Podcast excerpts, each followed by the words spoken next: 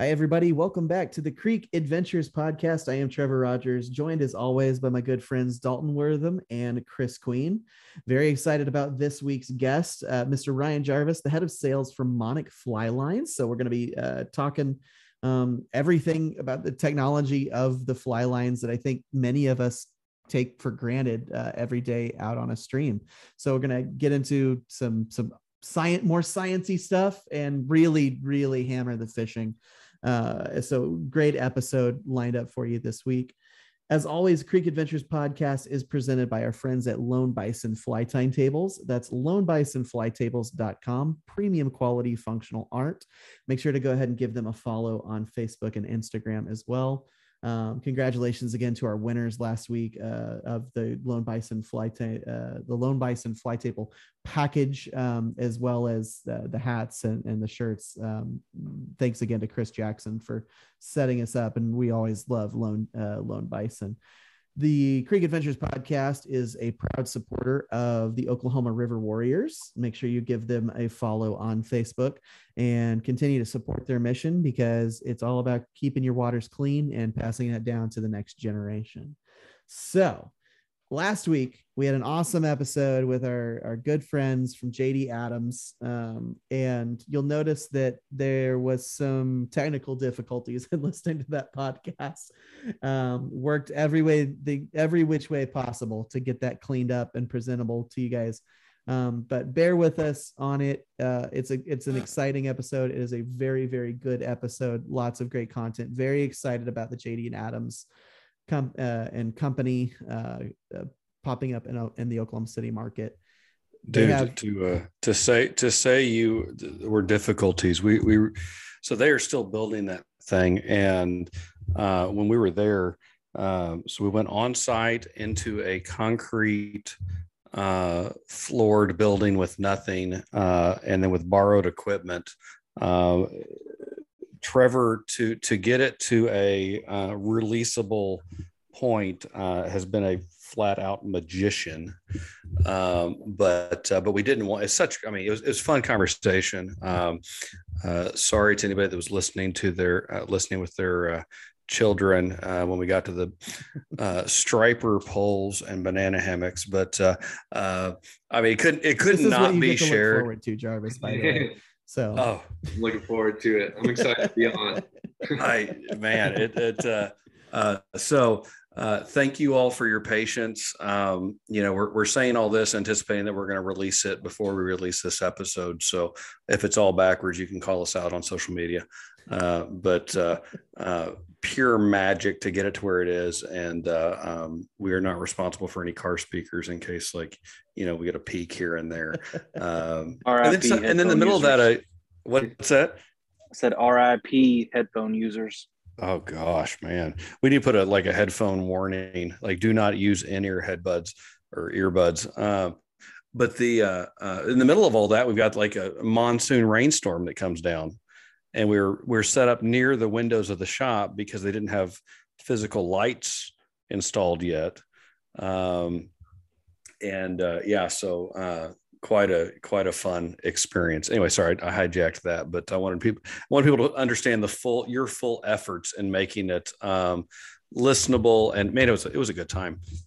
Well, thank you, uh, because I was really concerned we weren't going to be able to release that episode. So, still working through some of it. Apologies that it's not as clean, uh, both content wise and uh, actual technically uh, uh, wise.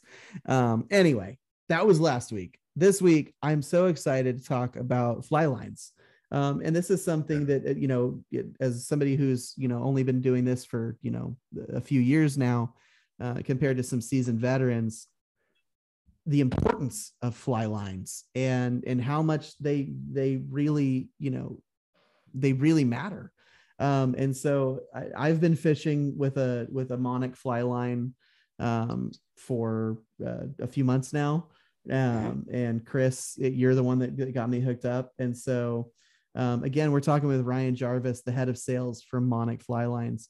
Um, uh, Jarvis, thanks so much. Uh, by the way, he goes by Jarvis. Uh, everybody, um, one name. He's a one name. one name. He's one, one name.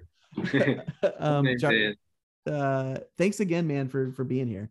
Oh, big time. I, I really appreciate you guys having me on and I really appreciate all the support you guys have been offering to Monic and especially Creek Adventures, man. I mean, you guys have been, you know, crushing it and supporting Monic and, you know, all the great feedback is always super helpful. And I love talking to guys that, you know, appreciate the product and appreciate the, you know, American made fly line. And I love to hear that it's doing well and fishing great. You know, that makes me happy. And makes me know that all the hard work that we're putting in is uh, actually making a difference out there on the water. So we really appreciate it. Well, you've got big fans over here for sure. And and again, like for, for somebody like me switching over to you know a, a higher end fly line like what you guys offer, um, which is by the way still incredibly reasonably priced. Um, like it, it, it, it like their their products are awesome. Um, Jarvis, tell me, talk to me a little bit about um you, you know being an american made fly line I, I always kind of just assume all of this stuff is is is chinese import or something um you know that's that's huge yeah you know it's it's something that we really pride ourselves on and it's something that you know i think a lot more people are really starting to key in and want to support local businesses and want to support companies that are truly american made and not just something that was you know manufactured overseas and assembled here in america or you know there's a lot of products out there that you know try to give as much appeal to being american made as possible even when they might not potentially be actually manufactured in the states here. So that's something that i think makes us extremely unique and something that you know we're super happy to be able to provide you know american made made right there boulder colorado. Everything's made there right there in shop in house so it's something that you know we're happy to provide. And i think the more and more people that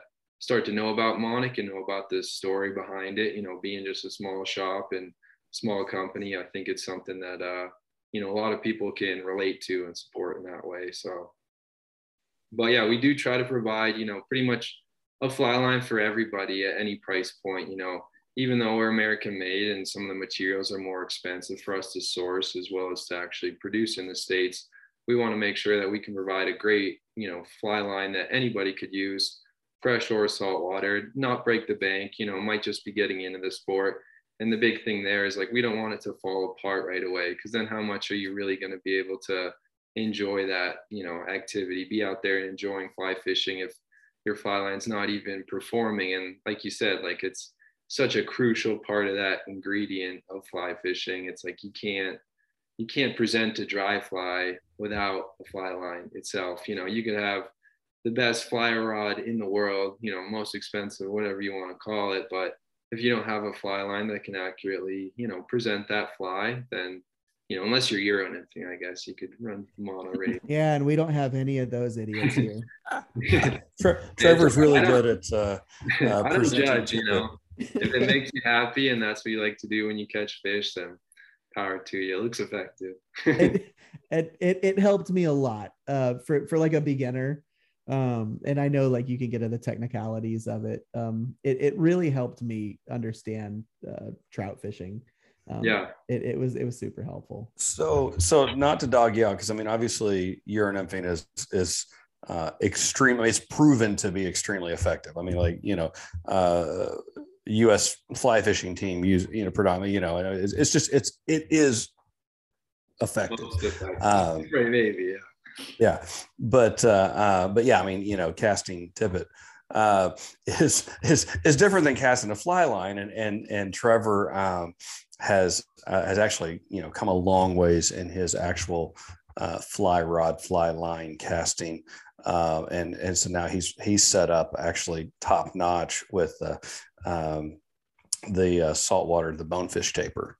Nice. Uh, on his on his eight weight Aurelius, and so uh, he is set up for success. Uh, did a little bit of salt fishing uh, in South Carolina or North Carolina or one of the Carolinas here recently. Uh, so we'll get to talk about that a little later. But uh, but what's what's cool is is I mean, just like you said, there, there's a price point for everyone. So somebody can start as simple as, and I don't want to say as low as, but as simple as the Monic 101. It's 55 mm-hmm. dollars mm-hmm. fly line. Um, still quality.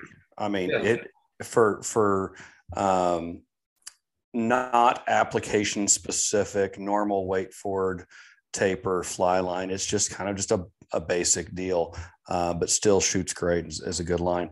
Uh, but can you have several, um, and there's some steps in between here, but you have several uh, really nice fly lines uh, in the call it $120 range, um, like the saltwater bonefish, um, like a lot of the phantom clear tip stuff. So we'll get into those too, because I mean, you've got some just premier lines in the Monic lineup. And uh, I'm, you know, I, yes, I sell them, but I'm a huge fan. I also fish them.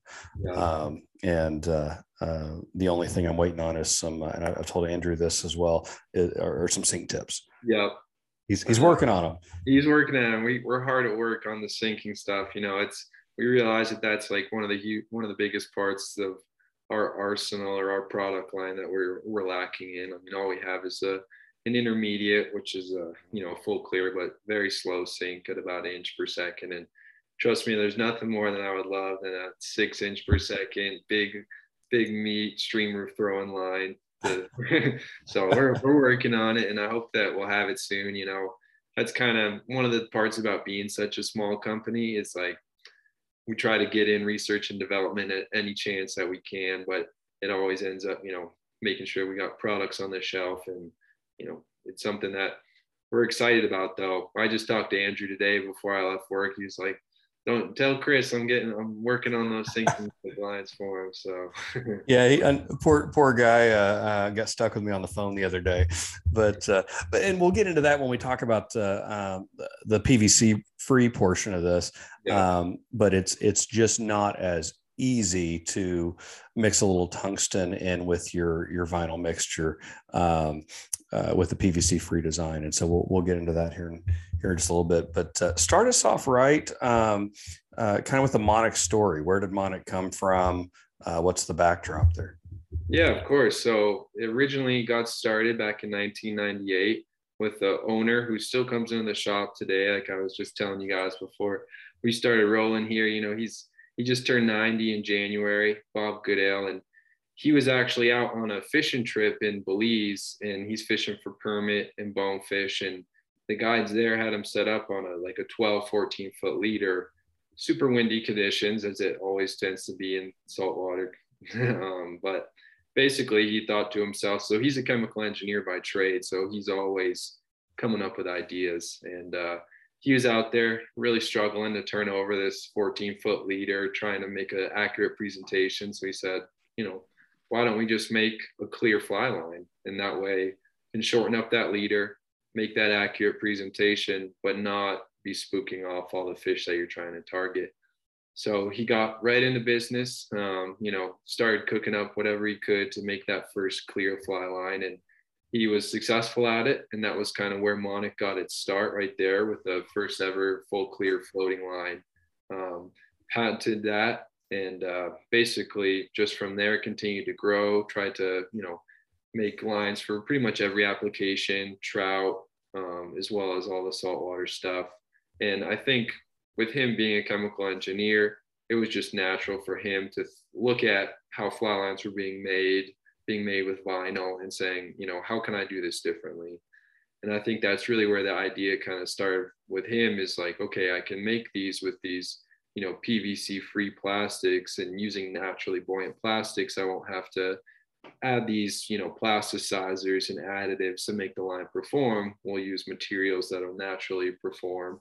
Um, but it was a long road. You know, there was plenty of lines in the past that um, you know got some negative feedback that didn't work out too great and you know it was a small company so he was just trying to get the lines out as fast as he as he could you know and try to get them into people's hands um, but since then you know, over those 20 years, really like in the past six years, I'd say we've really dialed in our production, manufacturing, and especially our field testing now. You know, we really try to, you know, put every line that we produce through the ringer and make sure it's durable and make sure it's something that's going to hold up for the everyday fisherman as well as, you know, the avid angler. Um, so, that's kind of where Monic got its start. And, you know, we've always tried to constantly improve upon all of our designs, use different materials, use new materials. And I think just recently it's, you know, with all the environmental change and climate change impacts, it's, you know, it's turned a lot of people to think, okay, like what can I do, you know, differently or what can I, what kind of products can I purchase that might have less of an impact, you know? So it's cool to see more people are appealed by that PVC free aspect because it is, you know, more environmentally friendly with the plasticizers and chemicals in those PVC lines. You know, those leach out to the water system and get into our environment, which, you know, we try to not have any contaminants when we're out on the water and, you know, pick up any trash that we see. So I think kind of along those lines, it's it's cool to know that we're producing a fly line that is, you know, a little bit better for the environment, something that's unique, and most important in all, I think having that clear fly line just really sets us apart. And nobody else has had 20 years of trial and error on perfecting the perfect clear fly line. So we've we've got our our leg up in that sense. So so you guys have um three now, if I'm not not mistaken, three completely clear front to back all the way through fly lines. Uh, the, the Henley Clear, the Henley Intermediate. Uh, which for those of you that listened to the last episode, Mr. Steven Ruiz, um, he he bought for me last year a uh, I think it was a nine weight uh, uh, Henley Clear Intermediate line, and uh, and took it to Baja with him on a trip, and and he told me it was absolutely a game changer uh, for Big Dorado mm. uh, or, or, Big uh, Mahi. Are yeah. Mahi and Dorado the same fish? Am I, am Dorado. I, yeah, thank you, thank you. I, my brain automatically no went to Golden Dorado, fish, but it was and, it was Dorado. Yeah, uh, big big big Mahi, big bubblehead green fish that are so yeah. freaking awesome in pictures. Uh, yeah, so I just learned I just learned the connection to the salt game in Boulder when you first introduced Monic to me, Chris. Yeah. Uh, you were like, yeah, they're they're primarily a salt, um, or they're that's kind of their focus. And I was like, what? Why are they in Boulder? So they're yeah. hot weather that does a lot of salt. But go ahead. Yeah, hot weather that does a lot of salt, and so that was that's a a uh, fact that I learned from you, Jarvis. I, I learned that connection. Thanks yeah, for clearing that up. Of course, you know, it's pretty funny. We get that a lot. You know, it's like, especially at the fly fishing shows and stuff. People like, so you make mostly, you know, we focus primarily on the saltwater because the the clear fly lines have the best sort of, you know, application or been the most popular there. Um, mm-hmm. You know, we've really been trying to up our trout game because you know everybody around, you know, love to go trout fishing too, but it is funny for people to be like, so you guys are in Boulder, but you know, you're one of the bigger saltwater fly line companies. And uh, hopefully that just means all of us at the shop will get to go take some more trips to the salt soon. Sounds like a way to expense it, right? Yeah.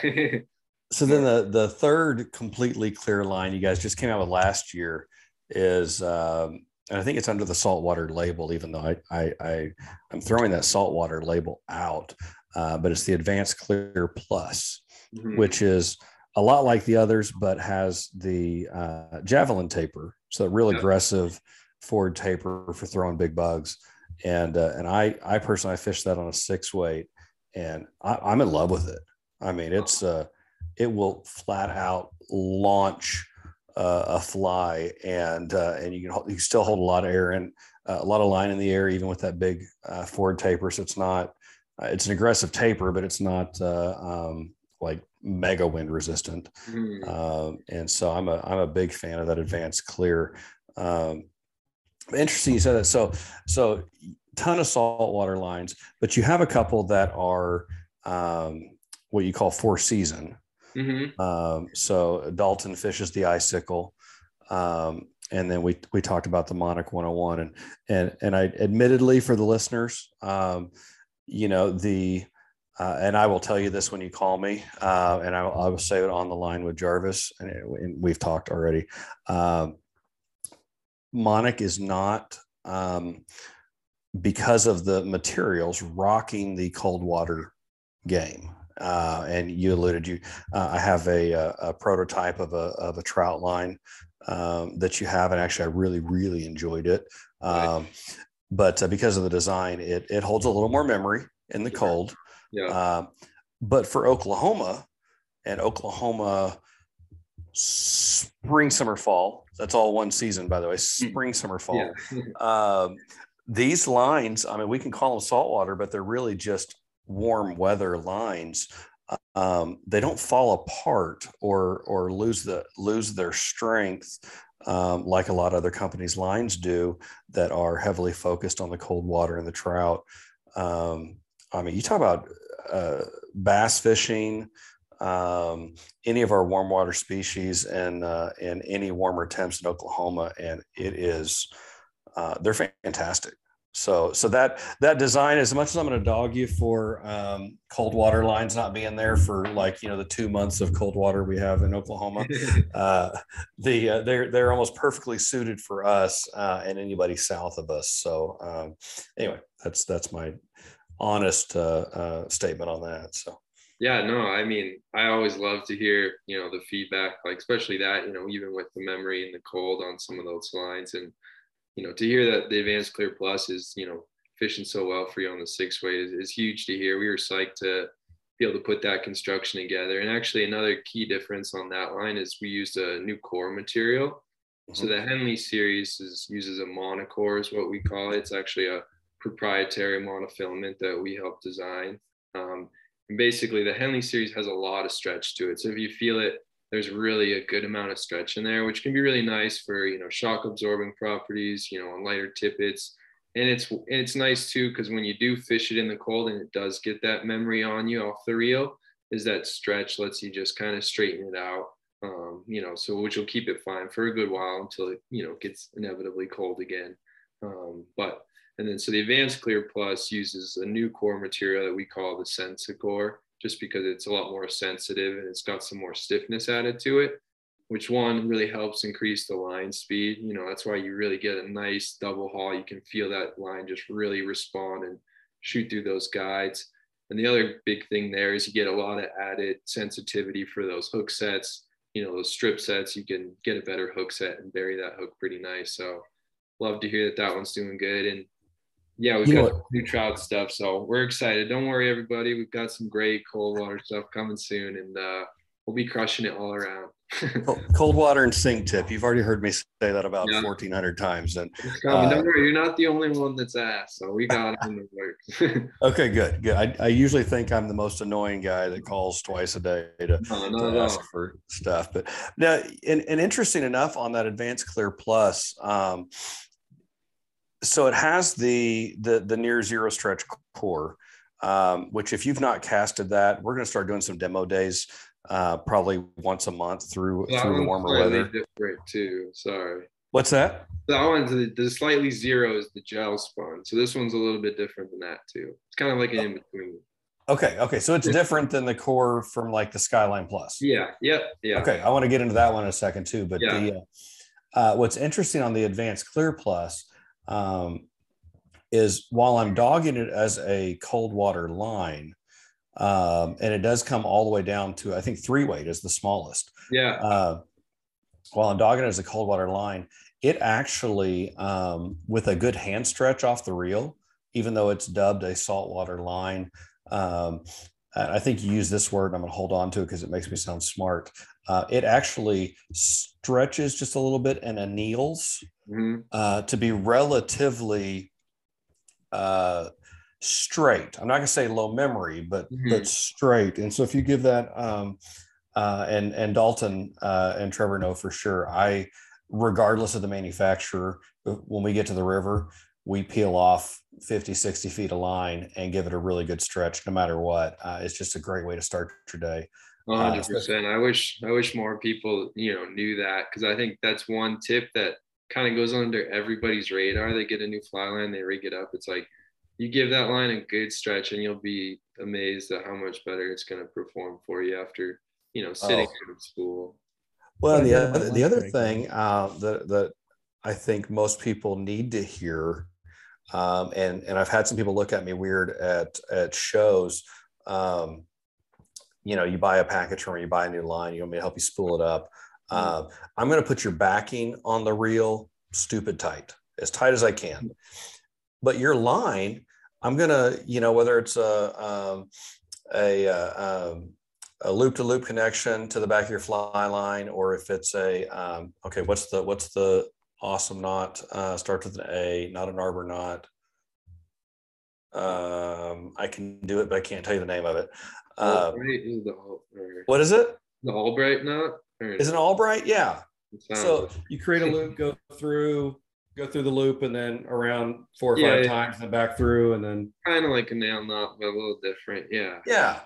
Yeah. So, anyways, that's that's my preferred knot. Uh, if there's not a a back loop connection to your backing, but anyway, um, or if you just feel like you know you want to be a rebel and cut the loop but you don't want to cut the loop on the front so you can cut the loop on the back so you're half a rebel uh, but uh, but i will actually unspool the entire line across the grass and uh, and give it a good stretch but you know line twists when you're spooling it and so don't start off wrong right go ahead and get that line laid out all the way uh, treat it like a water hose, like you know the water hose in the in the spring when you kind of flip it around a few times to get it all uncoiled. Give it a good stretch, uh, and then get uh, to me just get started off on the right foot. Right. So there's my my free tip of the day for uh, spooling a brand new fly line. So. Uh, dude, I'm way off. I'm way off topic. I'm sure somewhere in the middle of that was a question I meant to ask, but uh, I tend to I'm glad you said that though. That was that's like the perfect way to set the set the line up on the spool. And a lot of people forget about that twist too. You know, it's like kind of like a yo-yo on the end of your string. If you held that line with the spool dangling, you would see it just kind of untwisting, just from you know the spooling itself, and it, it's bound to get twisted. But once you get it out, you're a lot happier. So I'm yeah. Yeah, regardless of the manufacturer, I mean, it's it's uh it could be mechanically spooled, hand spooled, regardless of manufacturer, it, it gets twisted when it goes on there. So start yourself off the right way. Yeah. What were you saying, Dalton? we're learning so much on this podcast vocabulary, gear tips. I mean, already learning so much. Gear Chris is here. Okay, yeah. So so there's a few versions of Chris Jarvis. Uh, there's Gear Chris, which is going to be tonight, um, because I, I uber geek out on this stuff. There's also Whiskey Chris, which may also be tonight, and uh, which means I can't. I'm not going to attempt to Looks spell like- but I'm going to use the word. So I love it. So, man, um, I do want to kind of run through a few of the more popular lines and, and a little bit about them. I think uh, here after a bit because I think um, that's that's just fun for people to know instead of uh, you know calling me and asking or digging through a website because uh, you do have. I mean, I think upwards of like 14 different lines now? Yeah, we, we just really boosted up the the products that we were offering. You know, we we realized that you know there's a lot of different applications that can be used in a taper specifically. You know, and that's something that we kind of used to always focus on is like how can this one taper be the most versatile and say you know it's like you could take that icicle fly line and you i have people that call me and say they fish for bonefish with it and they love it and you know out in the saltwater and it's like that's what we kind of were geared to more in the past. But it seems like a lot more people that are starting to really dive into the sport want that specific, you know, taper that might suit their fancy or suit their application that they're using. So came out with the saltwater species specific like specific tapers to because that's kind of where our bread and butter is, like we said before in the saltwater. Um, but we're gonna keep keep building on that just to give everybody an option and you know everybody likes to fish differently. Yeah, and I think I think it's it's a good reminder. Um, whether it's a, a, a fly rod from me, call it a Maxon or a Moonlit, um, or or any other fly line manufacturer, it is hugely important um, to to match your fly line to the rod. And I'm not just talking a, a seven weight to a seven weight. Um, you know, there are AFTA standards, uh, which is the the grain weight uh, in the first 30 feet of the fly line.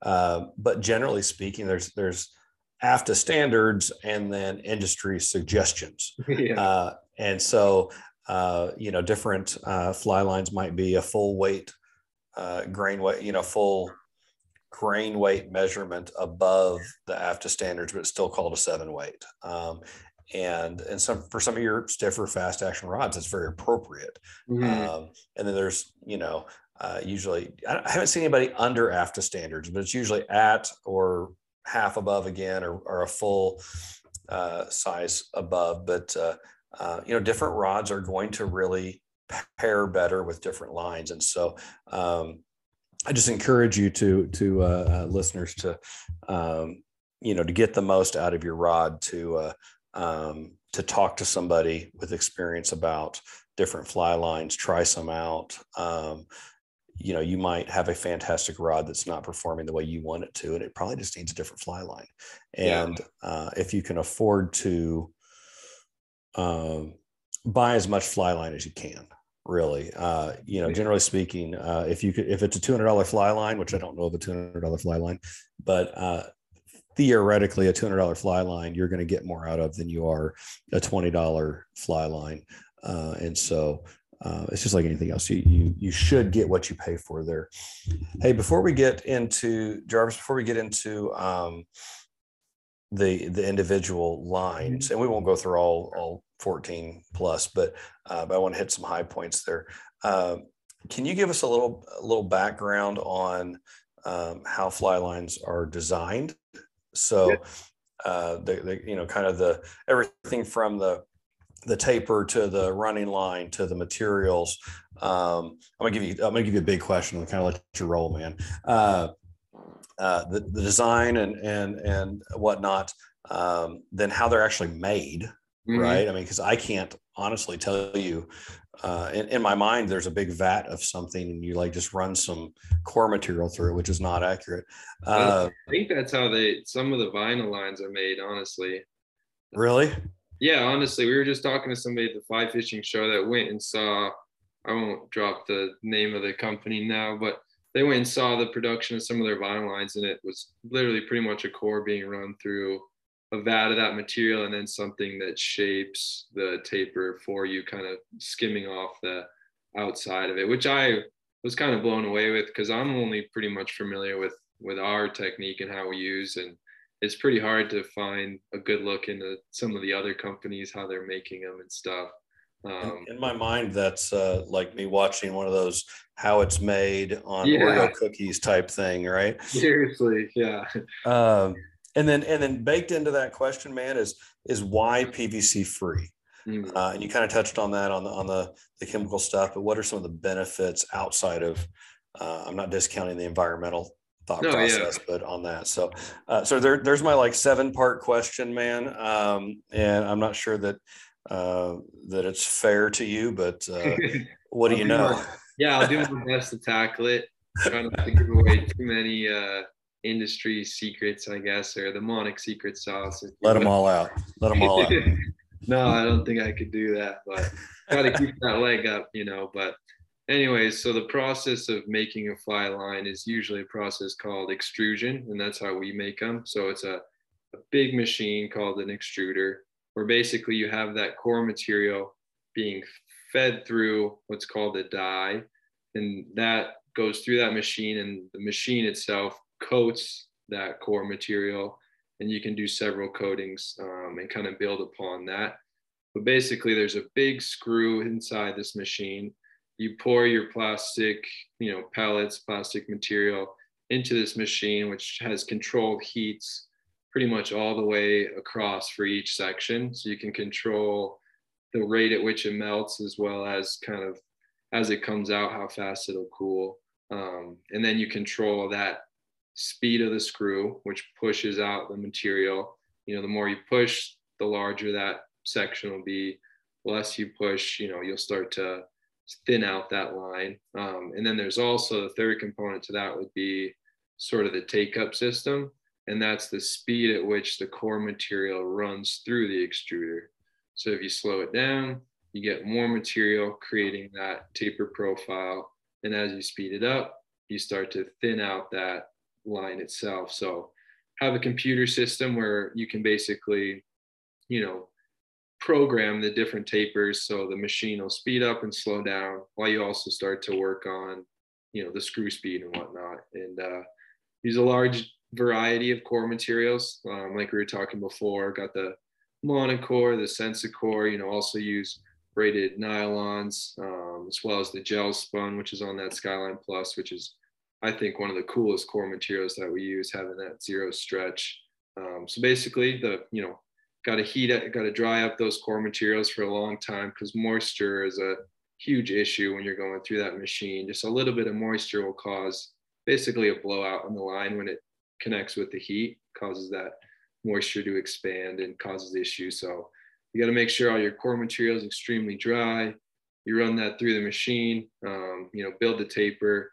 That gets spooled onto a nice big spool, which will keep that memory off as it, you know, as it comes off the machine. So we try to keep as little memory in the lines as possible to alleviate those issues, you know. So we keep them stored on pretty large spools so they don't have as much of that memory instilled and twist instilled on them.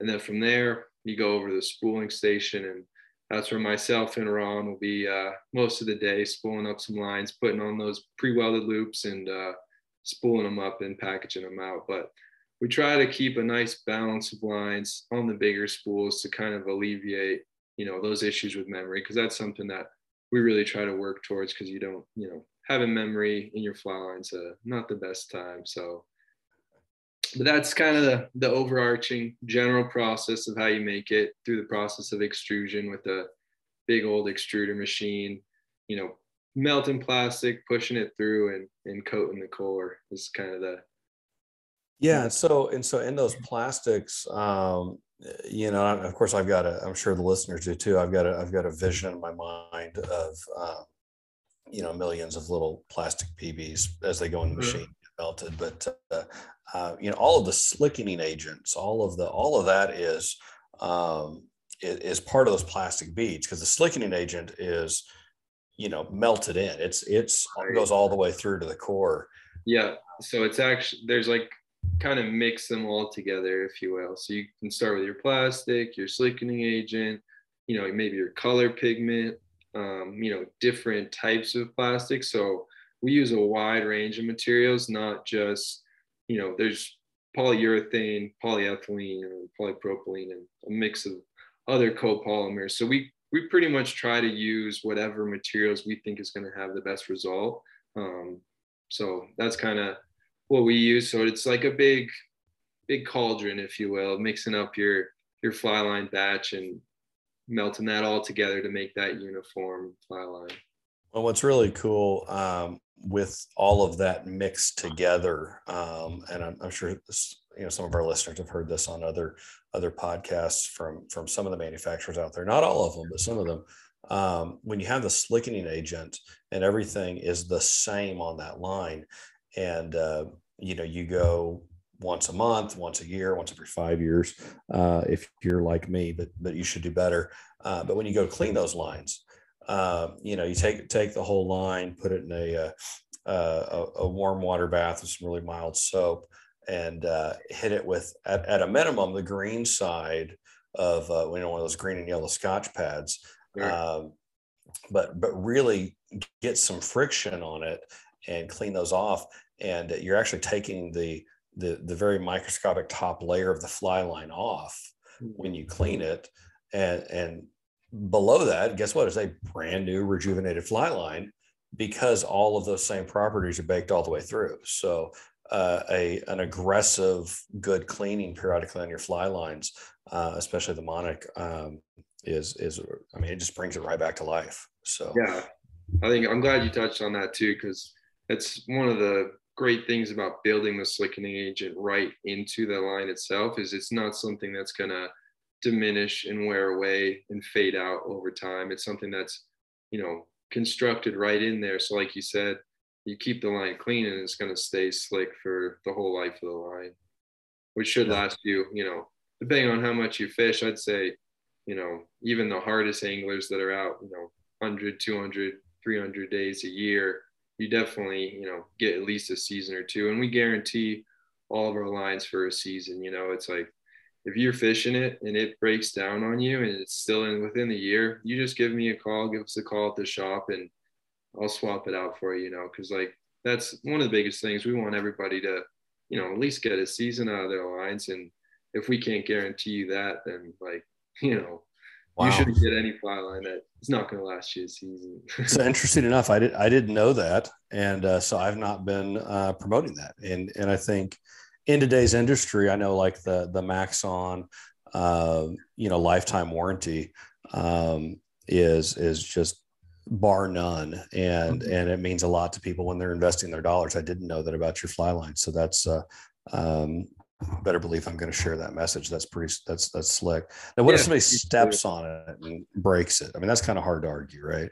Yeah no i mean like within good reason you know like yeah. for some reason you found like a nick or crack in your line i'll you give me a call and i'll swap it out for you. Like one of our biggest things is you know customer service and making sure all of our customers are having a great time with the line itself and you know i try to give everybody the benefit of a doubt you know i'm sure some people might be like oh I, you know it maybe it got chopped in the boat repeller but i don't care you know give me a call and we'll switch it out for you seriously and kind of going back to to the the weight thing you know with weights being all across the board you know i've had plenty of guys that you know it's like hey you know, anybody that reaches out and they're like, I'm not sure which one to get. My rod is really fast. Should I upline? And that's one of the, the AFFTA waiting stuff is one of the biggest headaches in the fly line industry. And just like going back and forth with the rod companies on really it should just come down to grains instead of like an eight weight being, you know, across the board. Um, but anyways, I like to say it's like if you get that seven weight and you're like, man, this isn't casting great or this isn't loading my rod, like also we will switch it out for you, you know, because like I said, we just want everybody to really enjoy the fly line, and you can't do that if it's not matched with your gear well. And so, if the so as the rods get uh, like just mega fast, mm-hmm. then then it needs to have a heavier grain weight. Is that am I thinking of that the right way? Yeah, hundred percent. You know, and that's one of the things that's been hard for us. It's like we try to stick as close to the AFFTA weighting standards as possible because we want to be transparent with everybody on what the actual grains are so they don't have to guess and figure out like which one is going to be the best for me you know? When people reach out i usually ask like is there a line that you liked in the past that you felt cast really well? Because you know a lot of the fly line other companies are really heavily overweighting their lines. And for one that's better for the faster action rods but two it makes a beginner caster it makes them feel like they're you know it, it makes it easier to cast as well. Um, but you know, as you become more experienced and into the sport, you start to realize the benefits of casting a, a more true to weight line. You know, getting more feel out of your rod as well as maybe a gentler presentation. Um, but that's always a tricky thing, you know, trying to figure out, you know, the grain weights because it's like we're trying to be as transparent as possible. Um, but it's hard if you just came from say like a 300 grain eight weight and ours is you know 240 it's like you're going to be like this isn't casting right it's the fly line when actually you just need a heavier line because that's what you're used to. Um, well so on, that, yeah. on your website um, monic.com or, or, or our website tulsaflyshop.com uh, when you get to the monic line section uh, there, there's actually a, a per um, line design uh, grain weight chart. Yeah. And so, uh, so you've got those details out there. I admittedly stole them and put them on our website. Glad and, you did. You know, they get lost at the bottom of the page. I put all the work into making those, and then nobody sees them. no, it's it's uh, it's uh, it's right up in the pictures on on uh, TulsaFlyShop.com, man. But but it's exactly that. So if you know that you know you liked uh, an SA, blah blah blah. Uh, uh, line and you can find that information on their website and you want to try the monic then uh, then you can go you know match it up and, and it's i think yeah. that's that's important. And frankly if you uh, listeners if you uh, just want some advice um, and and hopefully i'm not wrong then give me a call or or call jarvis uh, or any of the monic crew. Um, and uh, i think that's the um, you know everybody knows I, will I'll talk gear, and so uh, be ready for a five or ten minute conversation if you call me. No, it's it's it's un, it's unfortunately going to happen. So, uh, you guys trust in gear, Chris, because you know gearing up last season for our last smallmouth season, gearing up for it. Um, he put a Monic that Monic icicle um, seven weight line in my hands, and dude, my casting came alive with that right. line. Um, you know, I was uh, the seven was the step up for my bass rod. I was fishing the um, mostly glass, three weight, six weight glass rods. Um, then got that seven weight graphite, and he he put that icicle line on, and man, it it it was otherworldly. I mean, that's that line really has been my evolution of my casting, um, and it's been awesome to to experience and and see myself grow um, with your product. So, man, I'm sold on it. So, um, Gear Chris is going to keep those lines coming for me. Hey, I, I love to hear that feedback. Like, honestly, that makes you know me feel so good because we put a bunch of work into you know really try to give those lines to people to have those experiences. You know, so I love to hear that, you know, it was a crucial part in kind of growing your cast and grow as a fly fisherman. So I thank you for sharing that. I, yeah, I can attest to that too. I mean, I went from a, a six weight with a pre-spooled line that no no telling where it came from. It was like churning butter, like to try to get anything out there, and I felt like a moron. Yeah. and then switching over to what Chris had with the with the Monic line, uh, I mean, night and day. I, I had no idea that it makes that much of a difference. Mm-hmm. Yeah, no, Trevor's told this story, but uh, he was he was casting a six weight when we were we were on a float, and uh, um, and I just kind of looked at it, and his casting stroke wasn't wasn't bad by any means, knowing that he he'd been a predominantly runner for for a while, but uh, and had to remember how to how to cast again. So, and he was kind enough to take some instruction, which. Um, uh, and he, he, I mean, he might have, you know, called desperate me. enough to take I, I, still think there were there were names called, but I but you know I was rowing hard so I couldn't hear you. But uh, rhymes with Mickhead. Mickhead. Uh, but uh, but then I, I, mean I just looked at that and I and I I think I said, hey man, try this try this seven weight, and uh, and it had the bonefish taper, so that's the same line you've got now. And uh, yeah, and I can attest you instantly. We're shooting line, and uh, almost almost shocked at the line shooting, which was kind of fun for me to watch. I feel I felt like a real fly fisherman. yeah, why, why is this line leaving my left hand? I don't understand what just happened. hey, real quick, uh, Jarvis, uh, talk to us a little bit about the. Um, please i need to say please more often please talk to us uh, uh, about the uh, the javelin taper um, a couple of the different uh, maybe a couple of different polymers and then i really want to hear more about um, uh, the pvc free yeah. design yeah of course so um, i guess since that was part of the last seven part question i'll go back to the pvc free keeping you on track, man. Yeah, I'm, we're on the same page here. So, um, like I was saying earlier, I think what brought Bob, the original creator of the Monic to being PVC free in nature was, you know, the uniqueness of it for one, you know, being able to do something differently.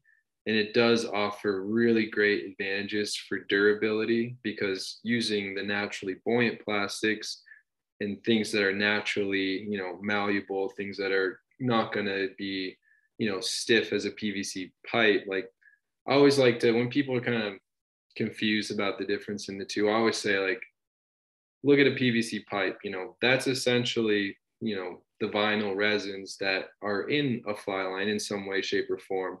But then to that hard material, you add different softeners, you know, different plasticizers and different agents to help manipulate that material so it performs. So like your saltwater vinyl line is going to have, you know, plasticizers in there that are going to keep it, you know, stiff and rigid so that in the extreme heats, it doesn't turn into like a big wet noodle.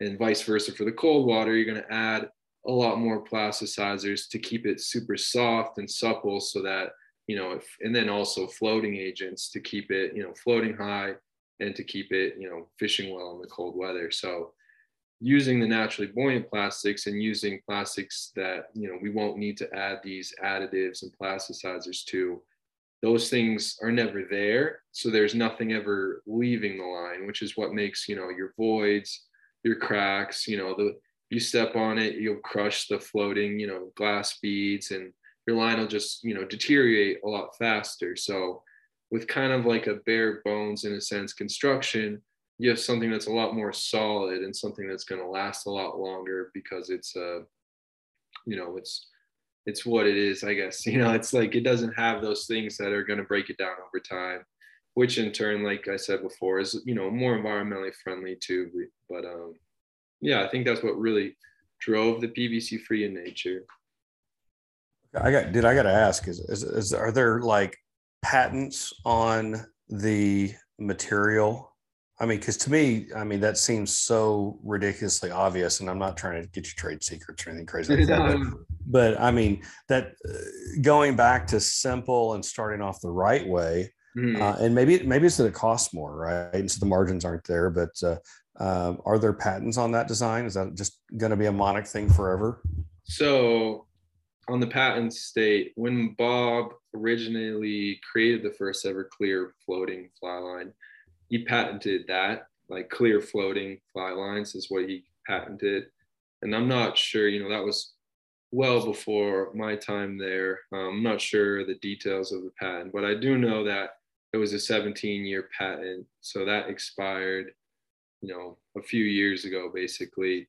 Um, and one other company that was making clear fly lines back in the day was actually paying us royalties for that patent. But basically, after the 17 years, it goes to the free market. So, you know, that's kind of that's kind of the yeah. story on that. okay, no, cool. So I mean, so so it's open for others to to do something like this, but they essentially have to make they have to retool everything they're doing. I mean, let's call it scientific like, anglers, call it yeah. Whatever. Like I said, you know, it's like that's one of our biggest legs up. It's like we have a 20 year head start of trial and error of using, you know, PVC free naturally buoyant materials that are going to perform well as a translucent fly line. Cool. Very cool. And then on the on the tapers, um, because you know, we are um not all of us, but but um, uh, I think the people that are are silly enough to hang out with me uh, tend to throw big flies yeah. and uh, and enjoy the the big tapers. Mm-hmm. And so uh, in the world of tapers, so you have the javelin tapers, kind of like your standard uh, compared to maybe call it like a Titan SA's Titan taper. Sure. Um, but then you got you've got a step further and I say you, we'll give Andrew the credit, but we've got to step further uh, and and have species specific tapers. So, like the mm-hmm. bonefish is a bonefish taper, so that you can launch a big, not a big fly, but you can launch uh, certain flies, but then still come down delicate. You can launch. Let me get my my words right.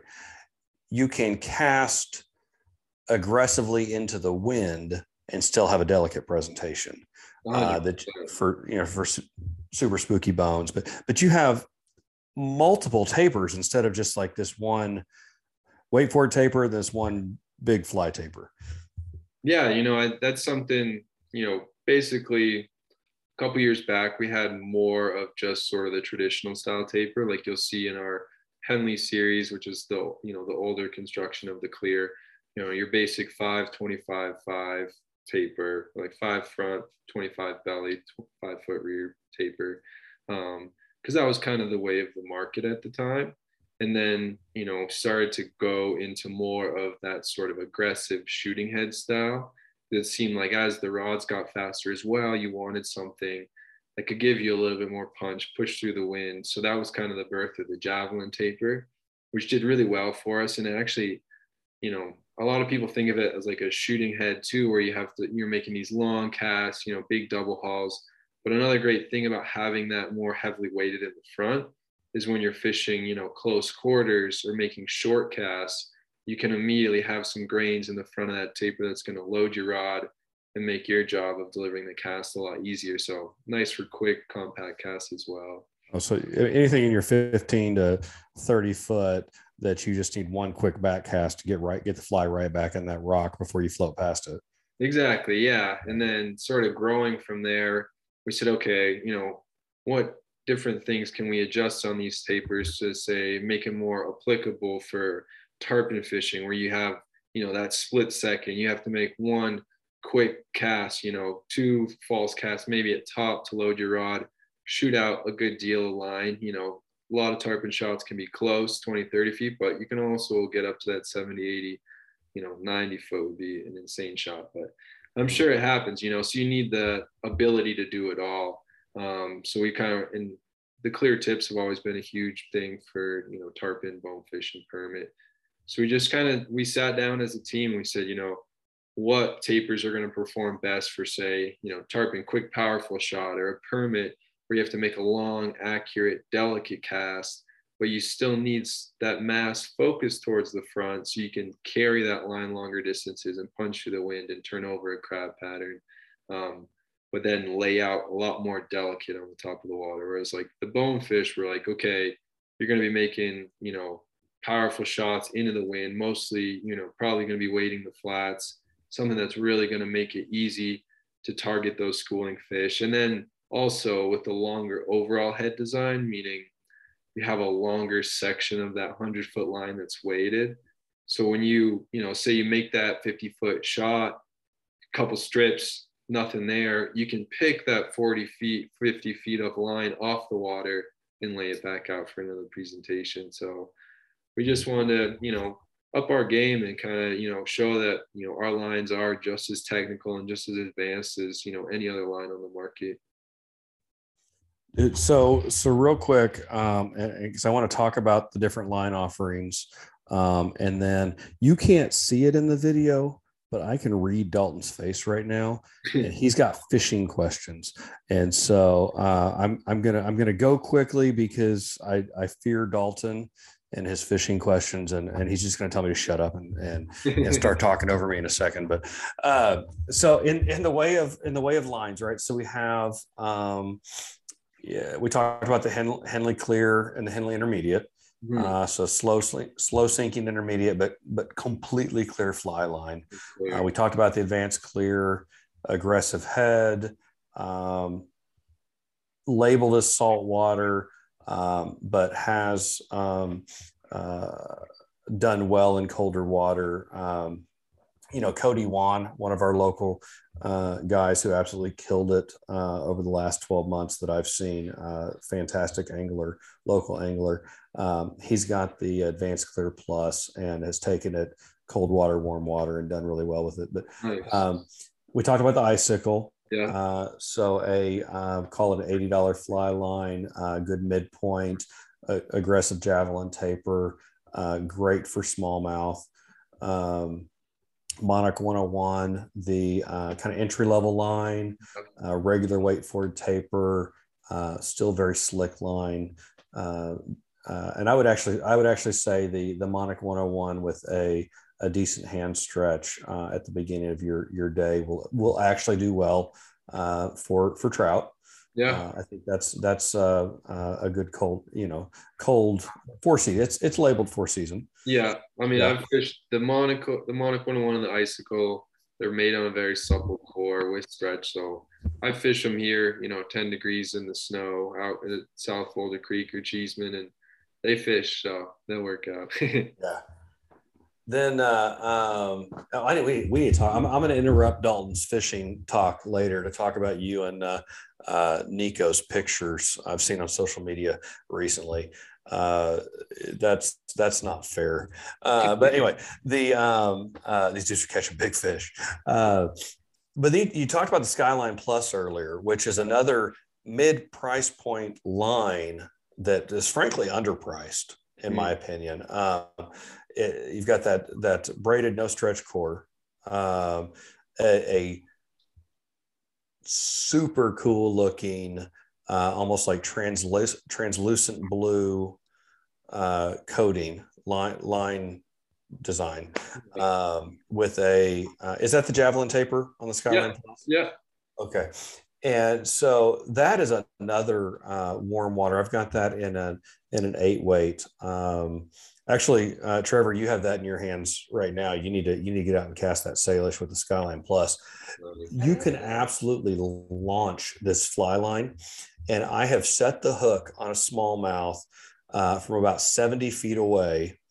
Uh, it, if I'm telling the truth, it, it, it the eat actually scared me. Um, I did not expect to get to get bit. I was making one of those uh, just insane casts halfway across the, the Upper Illinois River, and I was instantly connected to that fish.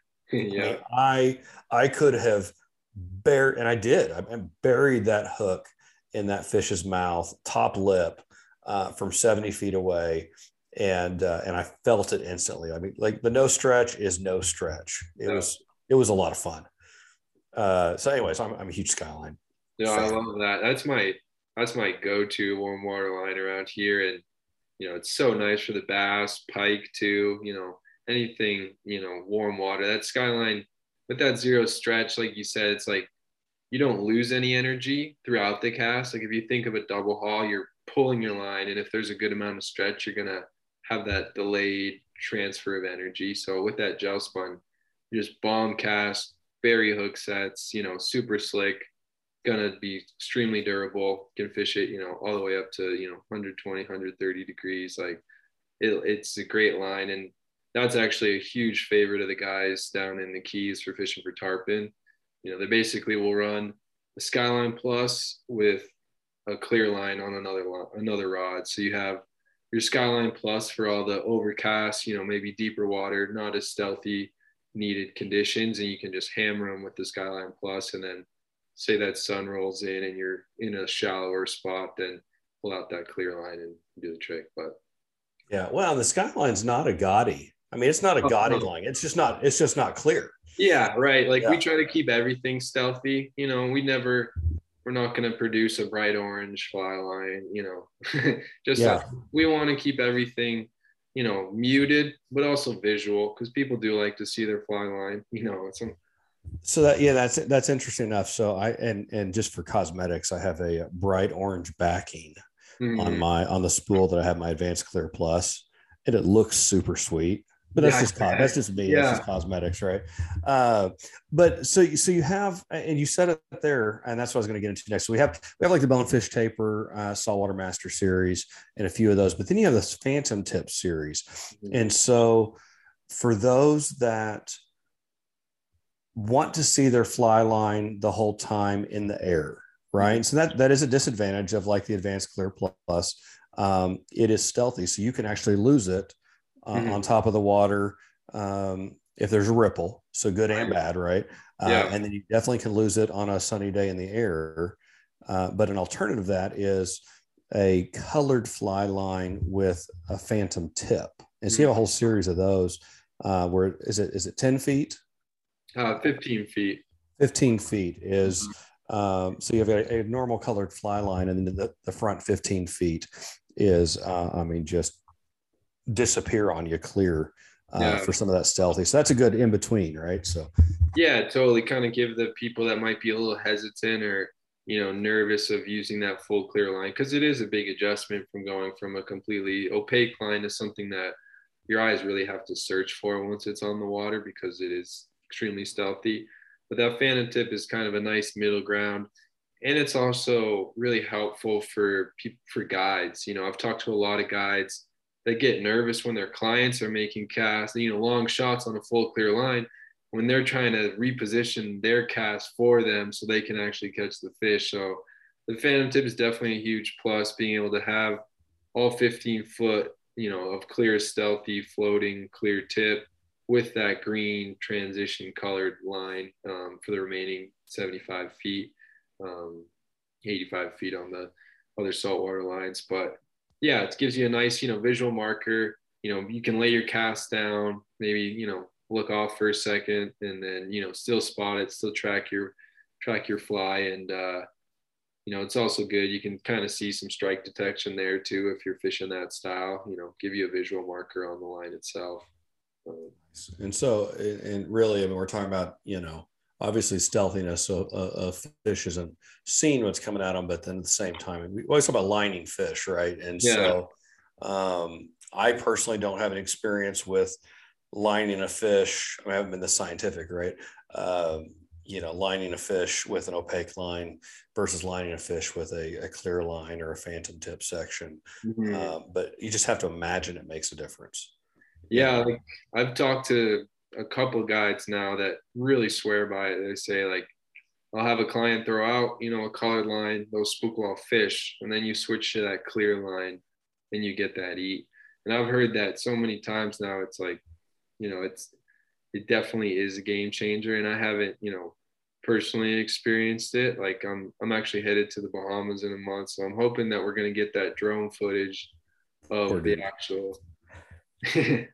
but um, yeah, no, it makes a huge difference. I've heard it, you know, many a time, just like how big of a game changer it is when you take out that clear line. And when we went down to the Keys, actually, one of the guys there, he was making a bunch of casts with the Skyline Plus, not getting eats, immediately switched to the clear, first cast, boom, hooked up. It was like, okay, wow.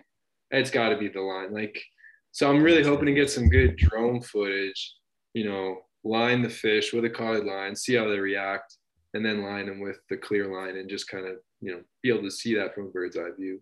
So, so real, real quick, interesting, and I'm going to shut up so Dalton can talk fishing because I, I, I, think I've worn out my welcome uh, on our own podcast. But uh, so last, it had to be April. Uh, we did a show um, down at, at Scotty's uh, Blue River One Stop um, called the Blue River Smallmouth Expo, I think is what we called it. Um, but afterwards, we went and fished, right? Yeah. And um, Chris Gorman. We went and threw uh, things in the water. We threw lines in the water. I wouldn't say we fished. I think there there were there were fish in the water, and we were theoretically. It okay. was like 114 degrees. Oh, Dude, that I got to tell you, that show, man, it was noon. Like, because of course the the speaking portion, right? Um, I I my rotation of speaking was up first. Mm. Uh, and then it just went to squirreliness, right? And we just talked gear and and and whatnot. The rest, but it got to be about noon, Trevor, that day, and it was so stupid hot that I actually thought the day was over. I started. I thought I missed lunch. Started packing up. Like I started kind of moving to pack things up, and realized it was noon, and it was supposed to go till three or four or whatever it was. I was I was completely disoriented to that show. I might have given away some free stuff. um, that was dude, that was just a while. And of course, I you know I got up like stupid early to drive down there. It's a three hour drive, but um, and and so anyway, we went up there, and I think you've seen it, Trevor. The uh, uh, Chris Gorman took his drone up there when we were fishing at the crossing. And uh, and Trevor was kind enough to, to kind of show me around the crossing and tell me where not to step so I didn't fall into a alien hole that was 20 feet deep and die. Uh, so thank you for that. Um, but he did he did the drone, and I was I was casting uh, a six weight uh, Maxon double X with the Advanced Clear Plus, and I had to stare at the footage to actually see. And I think he was trying to film me casting. Yeah, uh, I had to stare at the footage to actually see the line. Yeah. Um, and you could, but it was it was it was pretty sweet. If I if I find the uh, the footage, uh, Jarvis, I'll send it to you. But, yeah, please uh, do. I'd love to check that out. Yeah, it was it was, it was pretty sweet. Uh, so okay, Dalton Wortham. I'm gonna shut. I'm I'm gonna put my mic on mute. Even how's that for an answer? Gear, Chris, you, you got it all out, man. We can. No, we can I don't. But I'm still gonna mute myself. man, no, I'm learning as we go every time. Gear Chris, dude, he's he's he's awesome. Um, you guys need to to go to the church of Gear Chris. um, man, I want to talk about the Colorado lifestyle. I feel yeah. like if you don't have something on top of your car, you're a nobody. Call that a Thule box, call it a rod vault, call it a bike or a snowmobile or something. Yeah. Man, you guys got the outdoor lifestyle you know, hooked up. Yeah, it's uh, people have got have got it pretty dialed in here. Uh, my uncle who lives in Louisville. Always says like Boulder's probably the only place where you'll see a car where the two bicycles on top of the car are worth more money than the actual car. So. Absolutely. Are you, are you like yeah. contractually obligated to put something on the roof of your car when you move to Colorado? I think so. It's probably in the fine print somewhere, or it's it must be like the Colorado advertising because they slowly in your brain you start to think, man, like I should probably get something on the top of my car. That's all I think about. I was like, I didn't even know I could put shit on the top of my car, but here I am. That's all I want. I didn't have anything on the top of my car for the longest time. I've got a Tacoma though, which is just as much as Colorado as anything else. Oh yeah. It's like one of the five cars you're allowed to have in Colorado. Yeah, right. The other three are Priuses, and the other yeah, two are like Subarus. a Subaru Outback. Yeah, that's it. a 4Runner, maybe a Tundra. but uh, I, I can't make fun of them too much. I'm rocking the Outback with the River Quiver. So oh, I got a Forester that my wife will not let me put any stickers on yet until like we get another car.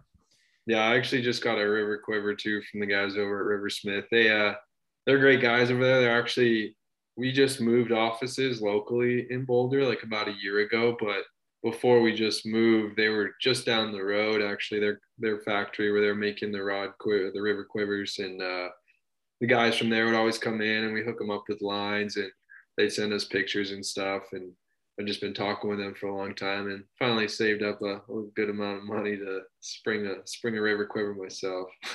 Trade some yeah, lines too along the way.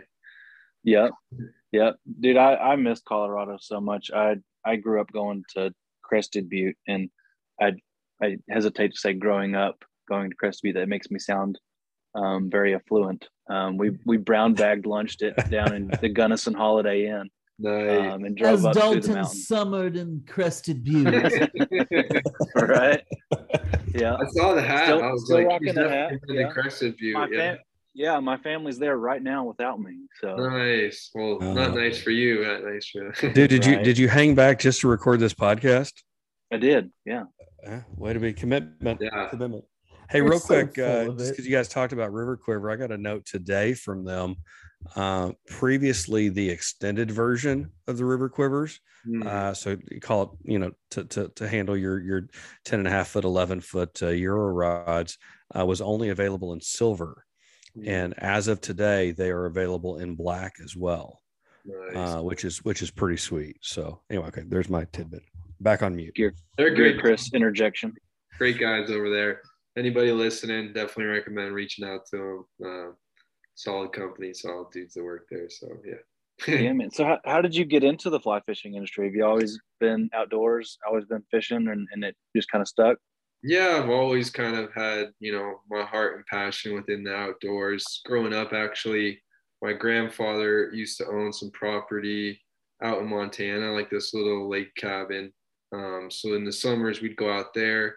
I was probably like seven, eight, you know, 10, 11, 12 was like kind of the time frame that we were going up there um, before you had to sell it. But that was kind of like my introduction to the Western outdoors, if you will. That's kind of where I first picked up a fly rod, you know, went fishing, went on a float trip, you know, took took horses out into the mountains and just like from there on, like my mother's also, you know, avid outdoorsman and it kind of kind of comes down from my grandfather, something that I'm extremely passionate about.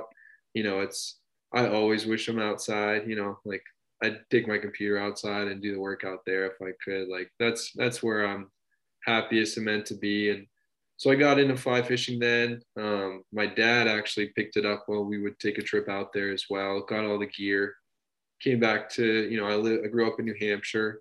Um, you know, still some great you know trout fishing and some brookie fishing around that area, but it's a lot tougher and it's a lot harder than being out in Montana on a big open pristine river. So my dad kind of fell out of it a little bit, you know, got caught up with the other stuff going on in life and moved. So basically finished high school in New Hampshire. New Hampshire's like one of the most forested states per square mile. Like there's trees everywhere. Like I just big passionate about being outside. But anyways, my aunt lived in Louisville, which is like just next to Broomfield actually, pretty close. And mm-hmm. came out to visit her, saw the campus in Boulder for school and was like, oh my God, like, are you kidding me? Like you walk down this the path into the main center campus and it's just huge, you know, the front range is right there. I was like, it, it used to be my favorite when I, I, used to work for CBS Sports and oh, nice. It used to be my favorite trip of the year was going to cover Colorado football games.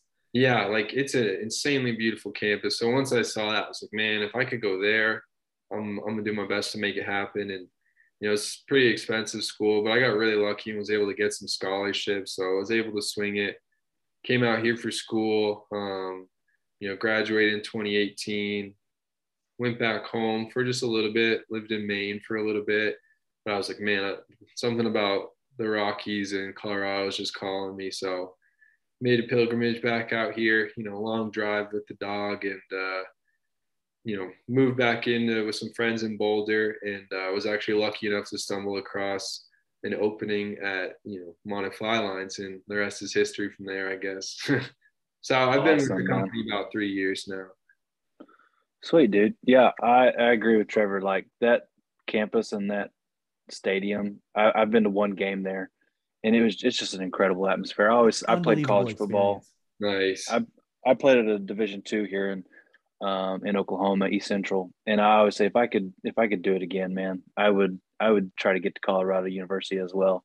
Yeah, it just seems like the place to be. Go see Ralphie, man. Go run with Ralphie. Yeah, yeah, yeah. Go run with Ralphie. That's a crazy thing to see.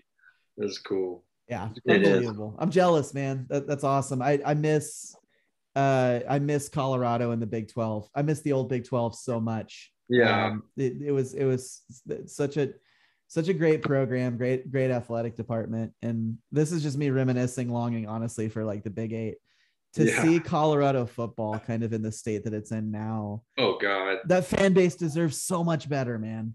Yeah, like I I'm like when I went to school there, all I would hear about was how good the football was before we were there and you know, they just they just couldn't compete, you know, but still fun to go to games. Like CU basketball teams also also does pretty well yeah. all the time and I wish I could have seen Chauncey Billups suited up in a CU uh, jersey and but um, no, no yeah. It, you got to remember, it's not Chauncey Billups. You got to go back to to the, the the Detroit Pistons PA announcer was the best in the business.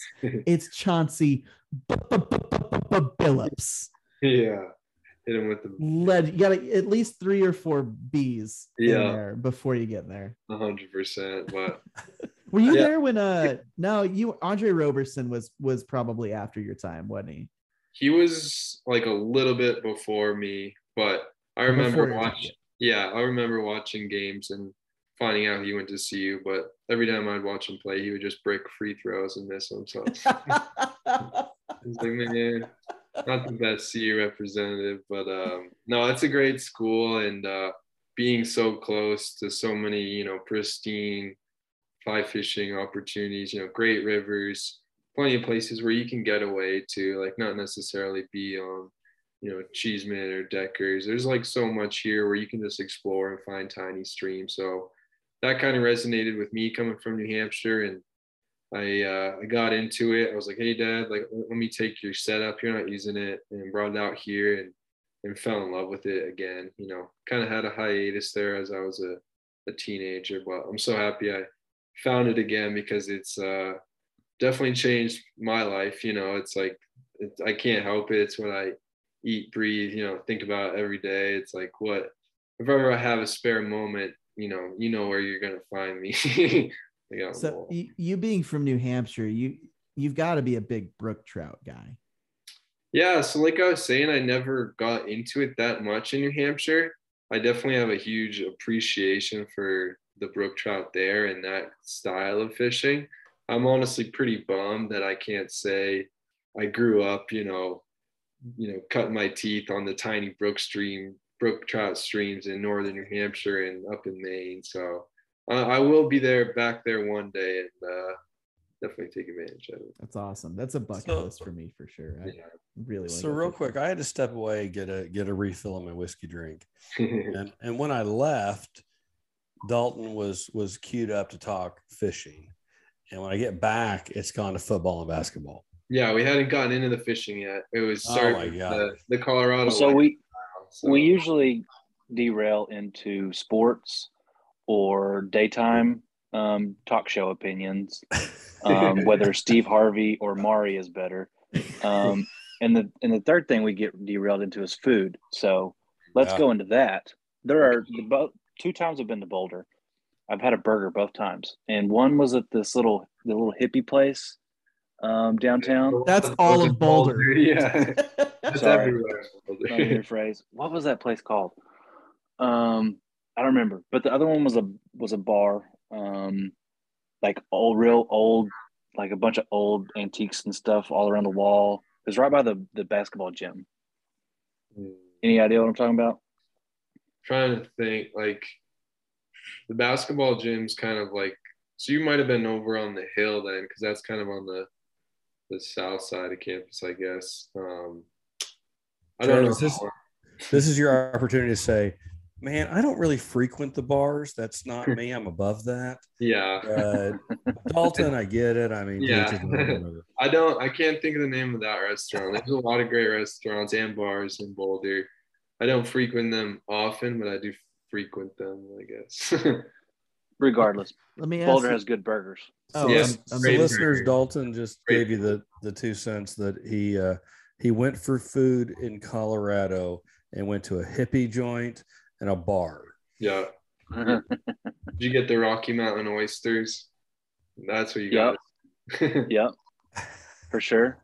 All right, so we if we want to talk fishing on a fishing podcast, um, what what kind of fishing? I mean, you're in Colorado, you're in trout heaven. So I mean, yeah. like what without spot burning? You've you've talked about Cheesman, um, and South Boulder Canyon. Yeah, I don't which, think. Sorry, I don't think that, that's not spot, spot burning. Yeah, yeah, those ones. uh, South Boulder or South Boulder Creek is the only place I've caught a fish in Colorado. I got skunked when I went out to partial. So um, what's what's some what's some good info on the on the Colorado trout fishing, man? Yeah, definitely. I mean, right here in the Front Range, you got quite a few options. Um, like, it's nice that when you don't have to drive, say, two three hours to get up into like Summit County and fish. Like, you know, there's so many rivers, but like Eagle, Colorado, the Roaring Fork. Um, I've had some of my best days you know, so far as I went on a float trip with uh, one of my buddies now. His name's Alec Lucas. He's a guide. Uh, he just started his own outfitter actually, but man, like the fall fishing on the Colorado River, you can't beat it. You know, you're floating down, beautiful fall colors, all the aspen are changing, and you just kept like we must have caught like 50, 60 fish that day, and they're all within that like 16 to 20 inch range, just nice fish and. uh Wow but like really close to me, like in Boulder, Front Range area, you got South Boulder Creek, which is really nice option just because it's you know about 30 minutes up the hill from up the mountain from Boulder. It's a tailwater that comes right out of Gross Reservoir, so you can fish it year round. And I actually love to go up there in the winter because cuts down the crowds. And I've had some of my best days dry dry fly fishing in the winter there. They have some really good midge hatches and put on like a Griffiths gnat and pretty much slay them all day. So love to go up there. And then a little bit north of Boulder and Longmont, where I live now, uh, you got the Big Thompson, kind of more in that Fort Collins area. Um, another great fishery, a lot of fun to go up there. You know, a little bit smaller of a stream. It's a really pretty drive because the drive takes you all the way up into Estes Park which is where Estes Lake is, and then there's the dam. So the Big Thompson comes out of there. Love that whole area. Yeah, beautiful. Um, you know, once you get up in that town section, it's not the best scenery, but like some really good fishing right below that dam. Like you'll catch some nice fish, but you'll be looking at a go kart track across the road that's like you know touristy stuff. Um, but another great option and uh, you know, I like to go up to, you know, Deckers, Cheesman. It's impossible to spot burn that place because everybody in the Denver area, that's like their, you know, hour drive, shoot to the South Platte. And that place is hard, you know, it gets fished hard. Um, and that's one place where I love to take out the clear line. I think it makes a big difference just because those fish get fished to so heavily. Um, I love throwing the phantom tip actually on nymph rigs and like a really cool thing that I like to do off of that is run just like a short butt section, you know, maybe like three feet just for a little bit of depth adjustment, but you can run like a right angle rig right off like a, um, a swivel. And the nice thing is with that 15 foot clear tip, you're not lining those fish as much. You can mend straight to your indicator, bob, or whatever you want to call it, and get a nice clean drift without being worried about all these fish that have seen, you know, a million flies and fly lines all day. Um, but then like the Blue River is a great time up in like Silverthorne if you're headed up there to go skiing and stuff like that, right next to Breckenridge. Another tailwater that goes right through the town. That can be pretty tricky too, but um, mice. It's that last fall. Yeah, yeah, it's tough. You know, that place sees a lot of pressure too, just because it's so easily accessible. Yeah, real narrow too yeah, narrow yeah. and crystal clear water there yep. too, and uh, nice fish. So some good sized fish. Oh yeah. And then you got like through Edwards, you got the Blue River and the Eagle River. Really nice. They've got some good walk and wade opportunities. Um, I like to go up to like Glenwood Springs is quite the drive, but if you guys are ever you know, running around here looking to fish, definitely go check out Glenwood Springs. Like the drive through the canyon is insanely beautiful. Mm-hmm. Um, even after the mudslide and fire they had last year, but you know, super beautiful. The Colorado River runs right through there, and there's a little spot, um, Dotsero kind of town where you can fish the Colorado River before it comes in the canyon. Not a lot of people there. Good walking weight opportunity. Really nice fish. I hit like a couple nice 20 inch brown trout on the streamer last year in October. That was a blast. Just like That's fun. Rock. Yeah. That's awesome. but then through Glenwood Springs, you have the Roaring Fork, mm-hmm. which converges with the Colorado River. And that's got a bunch of great walking wade stuff. And then the Colorado River's a blast. I definitely recommend floating the Colorado's mm-hmm. a lot more fun because you can cover a lot more water and uh, really take in the sights. That's awesome. I used to, uh, whenever we would go to Vail, um, we would always, I'd, I'd fish the Eagle or head up to Glenwood Springs. Yeah. Um, beautiful and yeah, nice gorgeous fish. Yeah. Yep. yep. Did so you, we'll just uh, get like a hundred and eighty thousand dollar Mercedes Sprinter van. Yeah, and you know we'll just we'll just spend the summer. Fall That's the dream fishing. right there. Yeah. Right. Oh, in the Arkansas, if you guys are in the area, definitely check out the Arkansas. I had a great time there. Um, I went and camped up at like Twin Lakes, which is this beautiful spot, big, you know, two lakes with 14ers behind them, huge mountains. I think it's Mount Albert. I'm not the best with the, the 14er names, unfortunately, hmm. yet, but uh, Arkansas. You just sound cool by saying 14. Yeah, right. 14er. I'm, I'm uh, guessing that's 14,000 foot hills. It sure is. Okay. yeah, okay. 14,000 feet elevation. But the Arkansas comes like kind of through Leadville and then down into Buena Vista, I think it is. And there's a huge stretch right there where there's a bunch of places you can pull over and walk and wade. I went with my dog over the summer and like you get away from the people a little bit. Like you can walk for miles, and uh, I just had her off leash, and we were just you know hanging out, crushing fish, and it was a good time. those are so, my picks. so Trevor and Dalton is uh, when he says Arkansas River, is that is that our Arkansas River? Does it does it come from Colorado? No, I don't no. think so. No, it's a smaller river. Yeah. Got it. Okay. So so we have a a, a major waterway. Um, that actually cuts through Tulsa proper, uh, Arkansas River. Okay. And uh, actually goes all the way to the Mississippi. That's what I was. Yeah, I was like, I wonder if that one comes off the Mississippi. Yeah, it does. It does. Okay, I was, I was going to be uh, super impressed. Hey, so uh, real quick, one last, one last Gear Chris thing. Um, the uh, you started talking about brookies and uh, and the the narrow uh, rivers in your area. Uh, I completely neglected to talk about the precision dry fly line. And so, so there is a um, uh, another offering, and, I, and, actually, I've I've got it paired with a, uh, uh four weight uh, moonlit glass rod now. Um, and so, actually, on that glass rod, I've, I've, I've fished both that and your trout prototype line. Okay. And both have done really well with with that rod for me. Uh, but it's it essentially looks like the Skyline Plus, mm. um, but is a uh, a weight forward, uh, very delicate uh, landing dry fly line, which is uh, um, not my style of fishing. Yeah. Um, but uh, but actually, I, I, really enjoy the line. it does really well with the glass rod, especially like for panfish and sunfish on our small creeks when we're running around urban fishing. Uh, and so that's another offering that's out there too. So uh, anyway, okay. Last last gear, Chris thing, dude. Uh, I have learned an absolute ton, um, and um, uh, which is fun for me because I like learning stuff. Because uh, I, I, I nerd out on gear stuff, man. But uh, I got I've got to leave you with this. Um, because you're talking about these trips to uh, to the Bahamas and uh, and we talked earlier. I didn't get to get into it, but uh, uh all these salt trips. Uh, you guys have some just fantastic pictures of your lines uh, killing them on social media in the salt. Um, you got these fantastic pictures. Uh, as much as I've um, uh, opposed the lines being cold water lines, uh, you know, uh, the I don't know Nico, but I know pictures of Nico, and then I've yeah. seen pictures of him.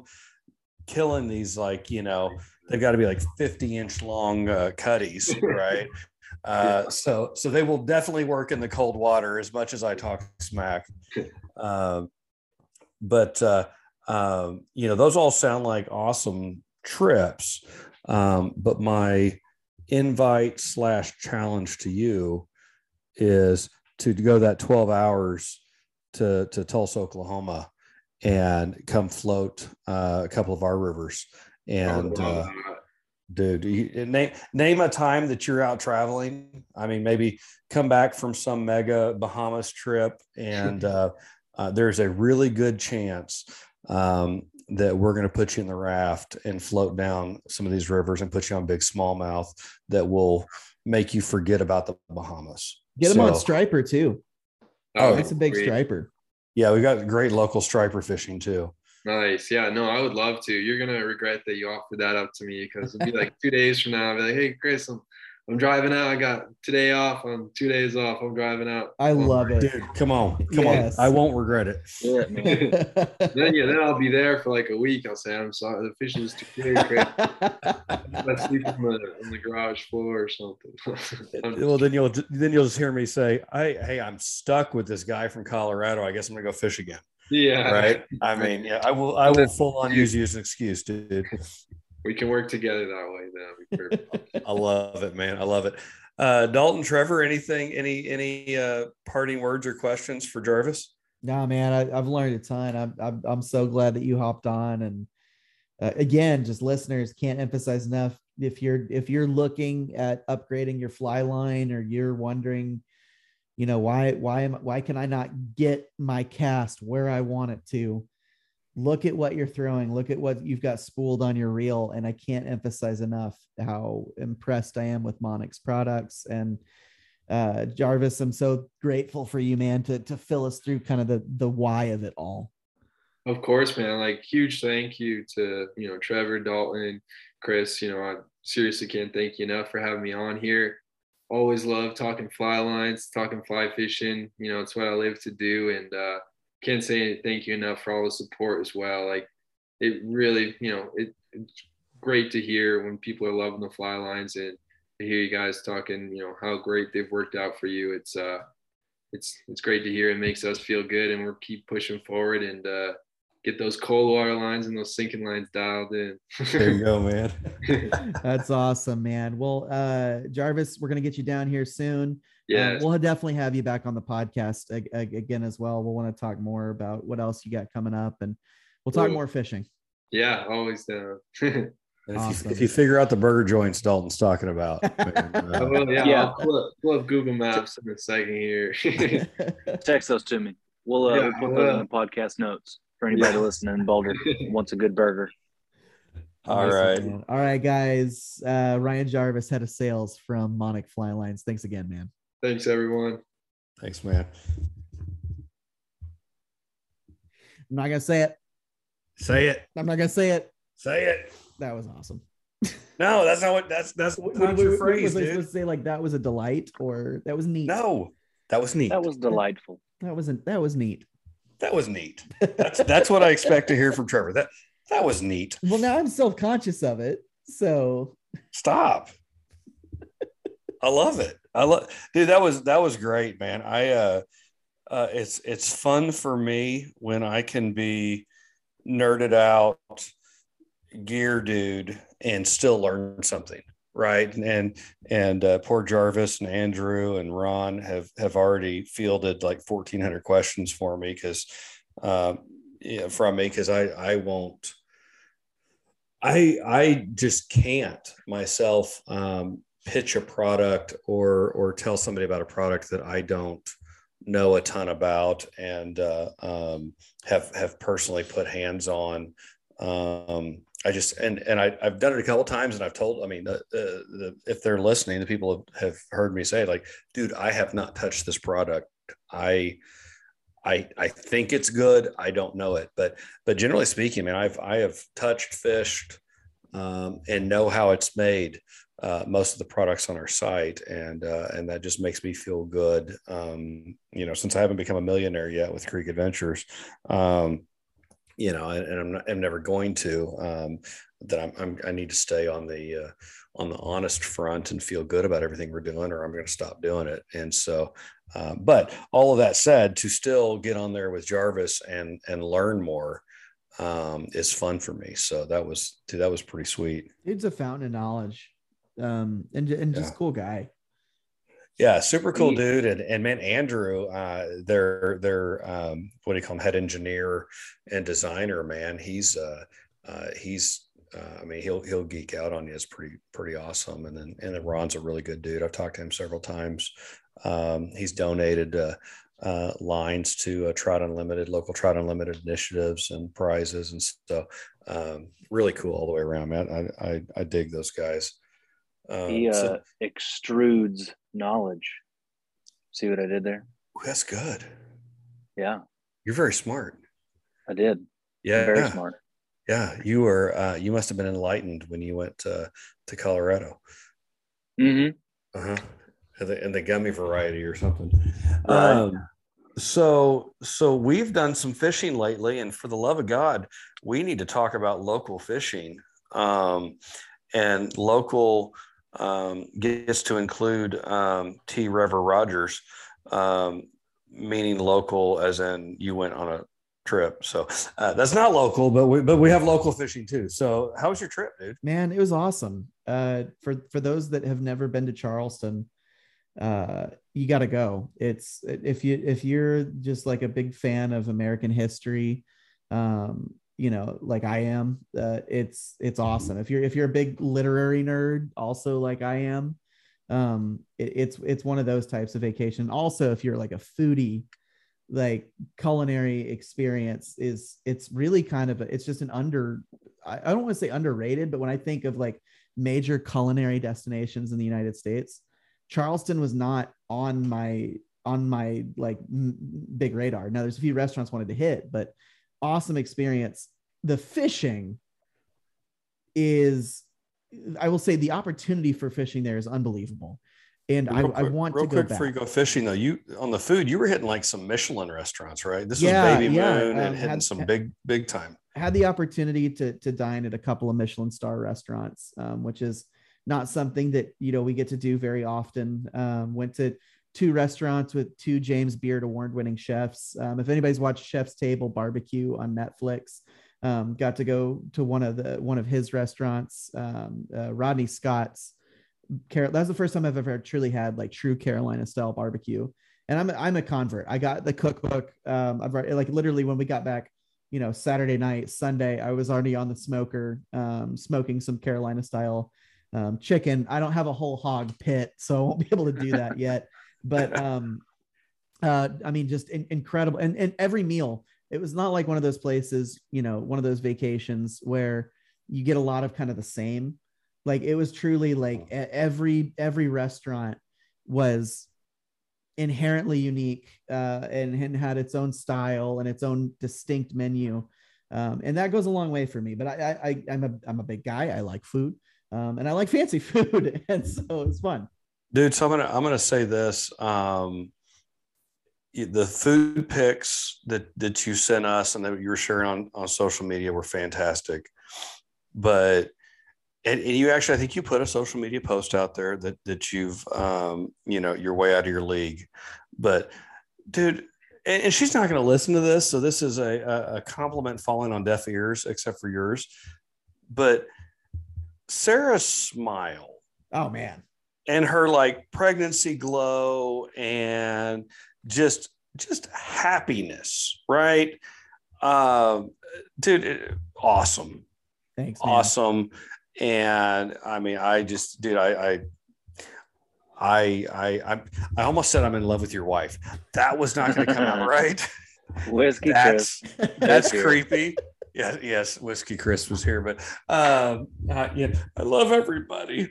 Uh, but no, like legit, dude. Uh, her pictures were fantastic. Uh, you guys looked like you had a, an awesome time. Thanks, man. And fishing aside, um, and I want to hear about fishing. But, uh, but fishing aside, I mean, just those, they, they, made me happy, like genuinely happy to see you guys having such a good time. Well, this this yeah. is our this is our last hurrah until Little Rogers comes in July.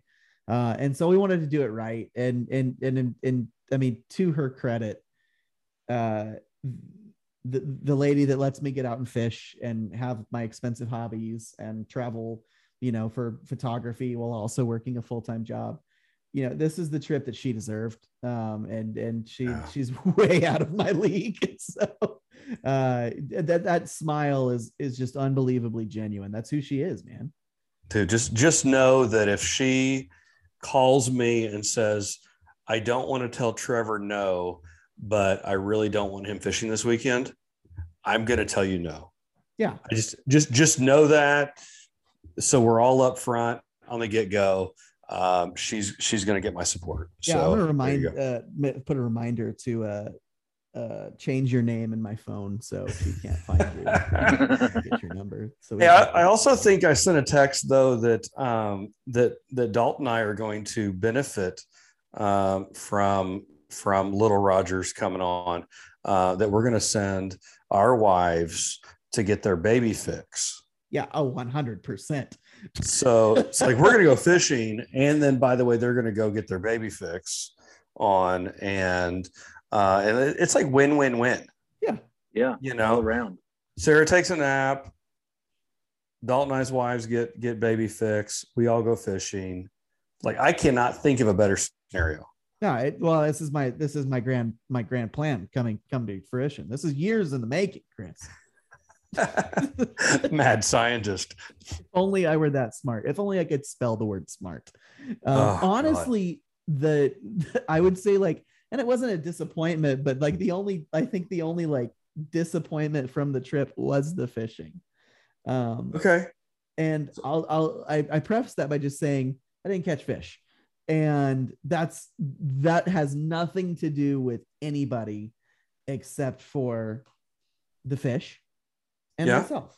You know. Okay, so honest honest review because I think um, you know with social media especially um, I think people get set expectations, and, and hopefully you don't think I'm calling you out here because I think it's I think it's very important. But um, I think people set expectations for grandiose fishing trips. But you hired a guide. You did a half day guide uh, for redfish, right?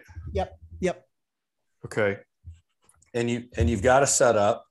Um, and I think you you saw a few fish. You probably could have saw a few more fish. Dude, we saw I mean, I I I saw 50, 60 fish. You know, oh, really? we saw fish. Okay. Um, Not counting the dolphins, because I saw pictures of dolphins. Saw, saw the dolphins. Honestly, my favorite part was like I looked down in the boat and and you're fishing, and this is what makes it so tough. Uh, is is I, a lot of times I felt like I was fishing those really spooky you know colorado streams that where those you know those those big big rainbows lurk that you know they they can see a mile away. Yeah. and you're having to sneak up on them and and when you're in a boat um you're, you're fishing literally in some of these spots. It kind of blew my mind. I thought i was in the raft for a minute. Some of these spots were legitimately like shin deep water ankle deep water. And then you look down and there's these big reds because you're fishing with the tide. And and that's the only reason why i did a half day trip is like legitimately the tide would not permit me um to it the, the guide was like hey man you're you're you would be wasting your money. Um because when that tide rises you can't see the fish anymore. They get up into the into the grass they get up into the mangroves or whatever and um it, it becomes unfishable. And so got it. when you're fishing in charleston and and and, and i'll say this like maybe it was a time of year. It's just my it wasn't my day. The people I talked to, it is amazing fishing experience um, across the board. Like uh, so, I, I take everything that I say with a grain of salt. You are getting in a in a skiff, which now also makes me that's a purchase that I want, as I want to be able to get a boat, you know, that can get into like six inches of water. Yeah. Um, like you're fishing in this little skiff that is incredibly narrow, and you're in these you know these little these little coves um in this bay that are not even as wide as this room it's not it's not a wide room like you're this is this is i think a 12 by 12 box that i'm in and I would say, you know, your your your gaps are eight to twelve feet. Like it is, you're tight, and so you're casting into high grass. Um, you don't have a ton of room for back cast. You're incredibly shallow water, and then oh yeah, by the way, the fish can see the boat and they can see you coming, and then they can see your line. And so you're present, and oh yeah, the wind is blowing, you know, 25, 30 miles an hour. You have to be precision. At least maybe the guy just told me this to make me feel better about myself. But you got to put that fly right in front of their nose to entice a bite. If that line goes over them too far, or if you if you hit the wrong spot too many times, they spook. Um, and so uh, it unbelievably challenging. You know, there was only a few opportunities that I really felt like I had a legit shot at, at catching one of these fish, and uh, it just didn't happen. You know, I, you know, you present it, you present the fly a few times. Um, I, I would have liked to maybe change flies a, a little more often. I only fish like two flies the whole day, but then again, also, what do I know? You know, um, sure. It it was it, it's a really tough experience. Um, but gorgeous scenery. I mean, you get into these little, you know, these tide pools and you're in these reeds and um like you look down and and I was like, holy shit, there's a stingray. Like literally at my feet, you know, I'm I'm standing up on the boat and you know, like 12 inches beneath me is is this this really cool stingray just chilling out. And so I saw tons of fish, uh, saw some sheep's head, um, really came came really close. Like we targeting reds, but came really close to landing a sheep's head, which would have been, you know, that's a trophy fish. That would have that would have been a blast. Okay, she, sheep's head is that the one that has the human teeth? It's mm. uh I can't remember. Uh maybe it's got like it's like the it's almost like a zebra type or tiger type um pattern on it. Okay. Pattern on it. Really pretty fish. And when I pointed them out, I was like, "What are those?" Like the guy, you know, my guide, um, Harry Tomlinson's his name, which I, I, would definitely recommend. He's, you know, in the in the rare case that Harry, if you ever listen to this podcast someday, thank you. I had a I had a great day. Harry, um, Harry's an avid listener.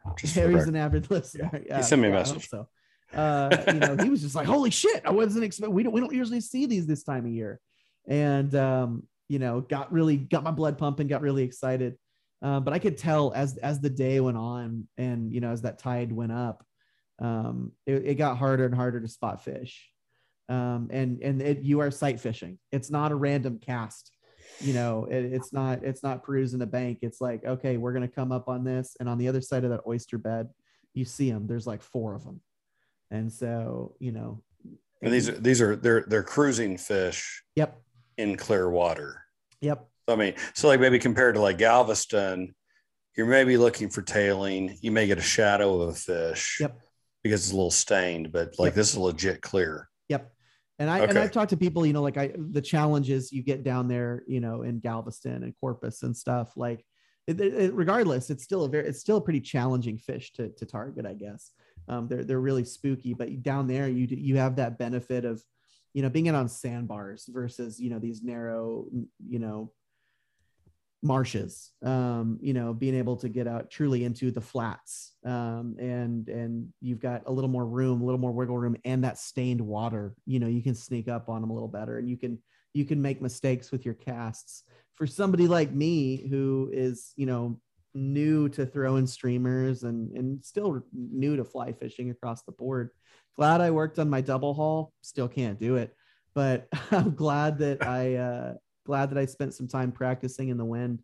It's tough, man. It's it's really freaking hard. And even some of the casts, you know, like I'm you're making a 20 foot cast. So it's like it's really not it's not that crazy, some of the things, but there's times that he, you know, you'd see a fish, you know, 30 yards out there, um, or not there are 30 feet out there.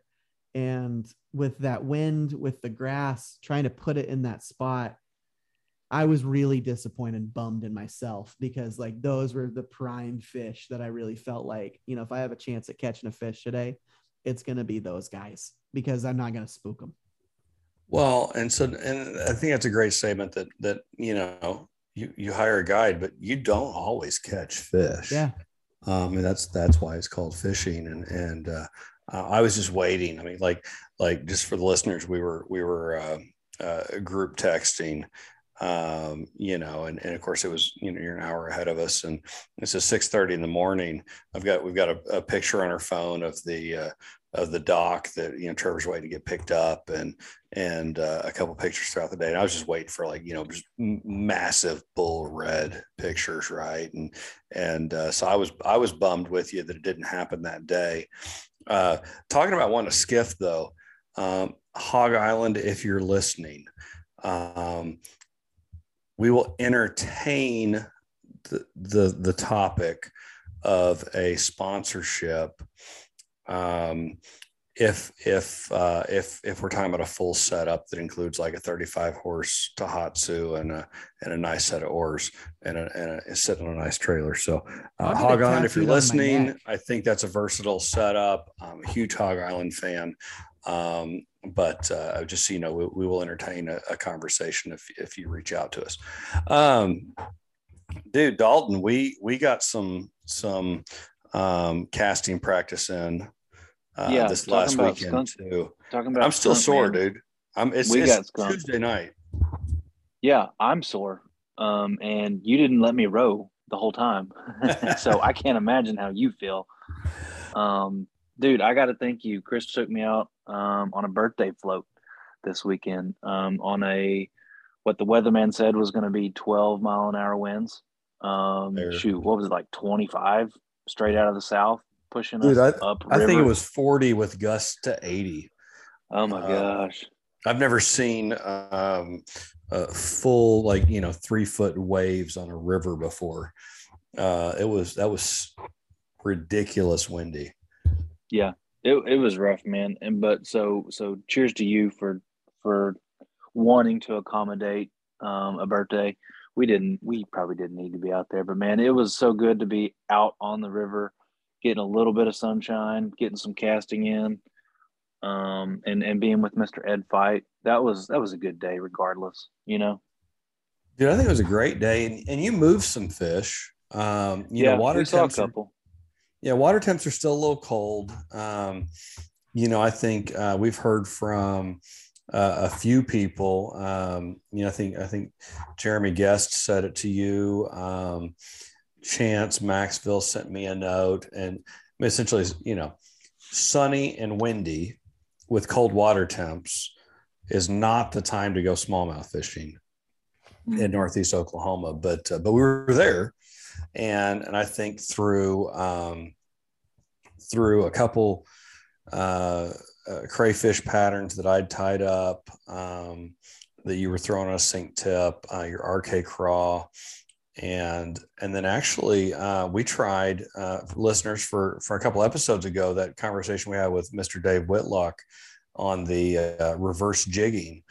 Um, I tied up yeah. a couple. Um, I'm going to call them slider patterns, but essentially a double barrel bass bugger. Sorry, let me say this a fun way. Surface seducer, double barrel bass bug popper head. I love reversed. Um, the uh, you know you tie that head or you turn the head around backwards um, and and then you know tie some fun stuff on it. It makes a great slider uh, pattern. But we tied that. You know, I had a couple of those that we tried, and so it floats to start with in that sinking line um, and we had a five inch sink tip um, line starts starts sinking down and you give those long strips and man it dives down it, it looked sexy and you had you had it some did. chases that, that's the only thing that moved fish that's the only thing i saw chasers on so definitely yeah. effective and and can't wait to fish it in a more conducive environment because man it, it was it was fun it was cool to to watch that um that fly just I mean, it looked so natural. It was it was green head with some black marabou and sparkly or whatever that material was. It just looked so natural diving. I mean, it it looked awesome. Yeah, it. Uh, I think that's going to be a, a, killer for for when it warms up. But we had we had a hard time with the um, uh, not as much the straight line winds, but the gusts of winds. And, and then of course the the changing directions of the rivers. Um, you know, had a hard time uh, getting getting it set up to where you could present any of these flies slow enough for the water temperature. And, uh, you know, I've talked to a couple people. Um, uh, you know, uh, Mr. Ryan Walker posted a picture of just a, a Haas smallmouth he caught last month, and that was on our river here. Um, you know, I think Donovan was out uh, a few weeks ago, and uh, he had a full day float and uh, moved one fish, and then actually caught another five pounder um, out there. And so, so really, we're I mean, this in this water temp, we're fishing for one or two fish, and uh, um, I think I lost you guys. Can you hear me? Yeah, I'm here. I lost Dalton, or he's playing mannequin pose. He's he's he's frozen. Got it. I well, and I was sitting so still uh, in my whiskey days that I thought I was frozen too. So um, maybe maybe that's the telltale. Dude, right. And maybe that means this is the end of the episode. But yeah, eh, fishing in this cold water is, I mean, you're you're talking about fishing for one or two fish, but if you catch them, they're going to be big fish. And and unfortunately, we didn't we didn't catch them uh, on that trip, and, and, got one hell of a workout. And uh, um, so uh, that's what I know. Dalton, why don't you switch, man? Switch to just your uh, your iPad audio there, and just stay on mute so you don't uh, uh, don't don't echo. Uh, Dalton's uh, fang dangly i iPods. I think his his whole system's totally frozen. Okay. Okay. Well, so um, man, Trevor, I think um, uh, we're going to get a little more fishing in this weekend. You and I are. I think we're going to go chase some white bass if it's not too early. And I think it's I think it's not with this warm weather this week. I was I was about to say, you know, it, it my my brain tells me yeah probably it still is but I, it's because i'm a little bit of a pessimist when it comes to, to me catching fish. Sure. um, uh, but my heart it says with the warm temps that i think maybe we'll find some luck and that warm that warm water is gonna is gonna pop up just enough. Um, because this is um this is the most wonderful time uh, I'm so excited um, for this time of year. So let's do it, man. It'll be fun. Ah, there's our boy. He's back. He's back. Um, dude, I think we're I think we're gonna hit it. Um, I hope Dalton can join us. I'm not sure if if his plans this weekend are gonna fit. Um, Mr. Aaron AP Fletcher may join us. Yeah. Uh, I'm not sure yet if we're gonna gonna float or wade. Um, but I think we ought to chase some. We're going to make a game time game time decision where we're going to chase chase uh, uh, white bass uh, with clousers, either wading or floating, or do we make it a smallmouth float? But uh, I think Friday at 8 p.m. we'll decide what we're doing on Saturday. So cool. um, super fired up to um, to do that this weekend and report back to listeners on our next episode on how that went. And uh, man, we're in some really exciting, like you said, we're in some really exciting times for uh, the rivers waking up and the white bass run and the stripers coming up chasing shad as they start growing and smallmouth coming alive and being pissed off. And um, dude, I'm just, I'm super fired up all the way around. So, um, T-Bone Tyrone.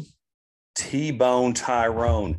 Those listeners, those of you all that have not heard this, there are smallmouth named Tyrone, and they will T-bone a fly. And when Chris is floating down the river with one or ten uh, adult beverages, um, I will start calling out for T-bone Tyrone, and uh, and it's so exciting. So uh, I'm ready for it, man. It's gonna be fun. Dude, I am too, man. It's it's we are that time of year. Um, if you guys think of if you listeners have gear questions, uh, rod, reel, line, flies, tippet, whatever it is, uh, rooftop rod carriers, trestle, riversmith. I'm plugging everything right now.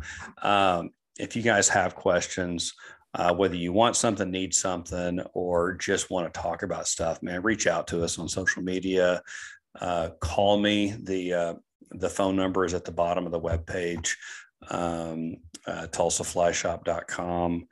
Uh, we're going to have some more apparel coming up this year. We're going to have some stickers coming up this year. Um, just all the way around. This is like super fired up time of the year. So um, next week uh, we are slated to have now subject to change on a couple other deals, but slated to have Mr. Philip Pearsall with P2 Fly Custom Fly Rods, uh, talking about uh, custom rod builds, both glass and graphite, uh, and kind of what goes into that. Everything from choosing the right cork to reel seat to butt uh, butt section to what type of guides, uh, what spacing of guides, thread wraps on guides, uh, final epoxy coats, all of that, right? Way more than I know about. Um, but if you you ever decided you want to get into a, a custom fly rod, we're going to visit with with Philip Pearsall next week. Um, and then uh, hopefully, I think we're really getting to the season where we're going to have a lot of conversation about local, close to home fly fishing, um, and I'm excited to talk about that because I know talking to several listeners, I've been I've been absolutely flattered. Excuse me, uh, absolutely flattered uh, to to hear from some of you guys uh, in person and on the phone and on social media about um, uh, you know uh, your excitement on the podcast, and frankly. Um, um I'm quite distracted by Dalton's hair on this video. We've got to get these on YouTube, Trevor. My my chemical romance Dalton is here. I crapped my audio crapped out, but I'm back. Um, and yeah, um, did your back in full '80s grunge hair? Yeah, I thought man. I was looking at Gavin Rossdale, man. Dad, leave me alone. You just don't get me, Dad. You don't I, uh, understand Tre- art. Trevor, we've got it. We've got to get these on YouTube, man. I know. I know it's just work. I'm sorry, but uh, teach me the buttons and I'll do it. I'll uh, load them. I uh, yeah, I'll load them. Pe- people uh, um, need to see some of the behind the scenes. BTS, for the record, uh, is the is the acronym that I learned from Trevor Feeling Cool. Uh, behind the scenes video that goes on some of this because um, um, look at you learning film terms. Did you like that? I you did. Like Proud of you. For, for those of you I've not met, not met in person, um, I sound better than I look. So I want you to know that. So I feel like I'm not deceiving you.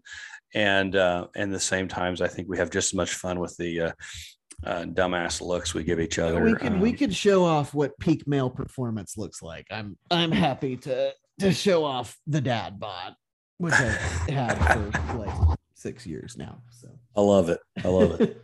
but we're gonna right, we're gonna get in some in some quality um, uh, uh, quality close to home fishing feedback and input and tips and tricks um, pretty quick and and Trevor I think we talked today about um, actually doing some uh, some more Riverside but some actual like from the raft commentary podcasts um, yeah so hopefully add some value and then add some holy crap I just missed another fish commentary um, and holy, holy crap, I just ran into the, you know, rock wall commentary. Holy crap, Trevor fell off the raft. Trevor, Trevor fell off the raft again, commentary. but uh, uh, anyway, okay, man, dude, take us home. Uh, unless you got something else to add, I'm, I'm just, I'm just whiskey christening it, right? the Creek Adventures podcast is presented by Lone Bison Fly Tables. Lone Bison flytables.com, premium quality functional art. Uh, make sure you give them a follow over on Facebook and Instagram. Um, and also, the Creek Adventures podcast is a big supporter of Oklahoma River Warriors. Make sure you check them out over on Facebook and do your best to clean your rivers and make sure that we're passing these down to the next generation so they can also just uh, also enjoy these waters. So, guys, this is filling, fun. Um, yeah, filling I, that with trash, right? Yeah, yeah. Fill your um, net with trash. No, no, we're uh, we're in really good time now. We actually get to go fishing and and talk about more fishing. Um, so really excited for the next few episodes. So, Chris Dalton, I will see you guys next week. Peace, love, and chicken grease.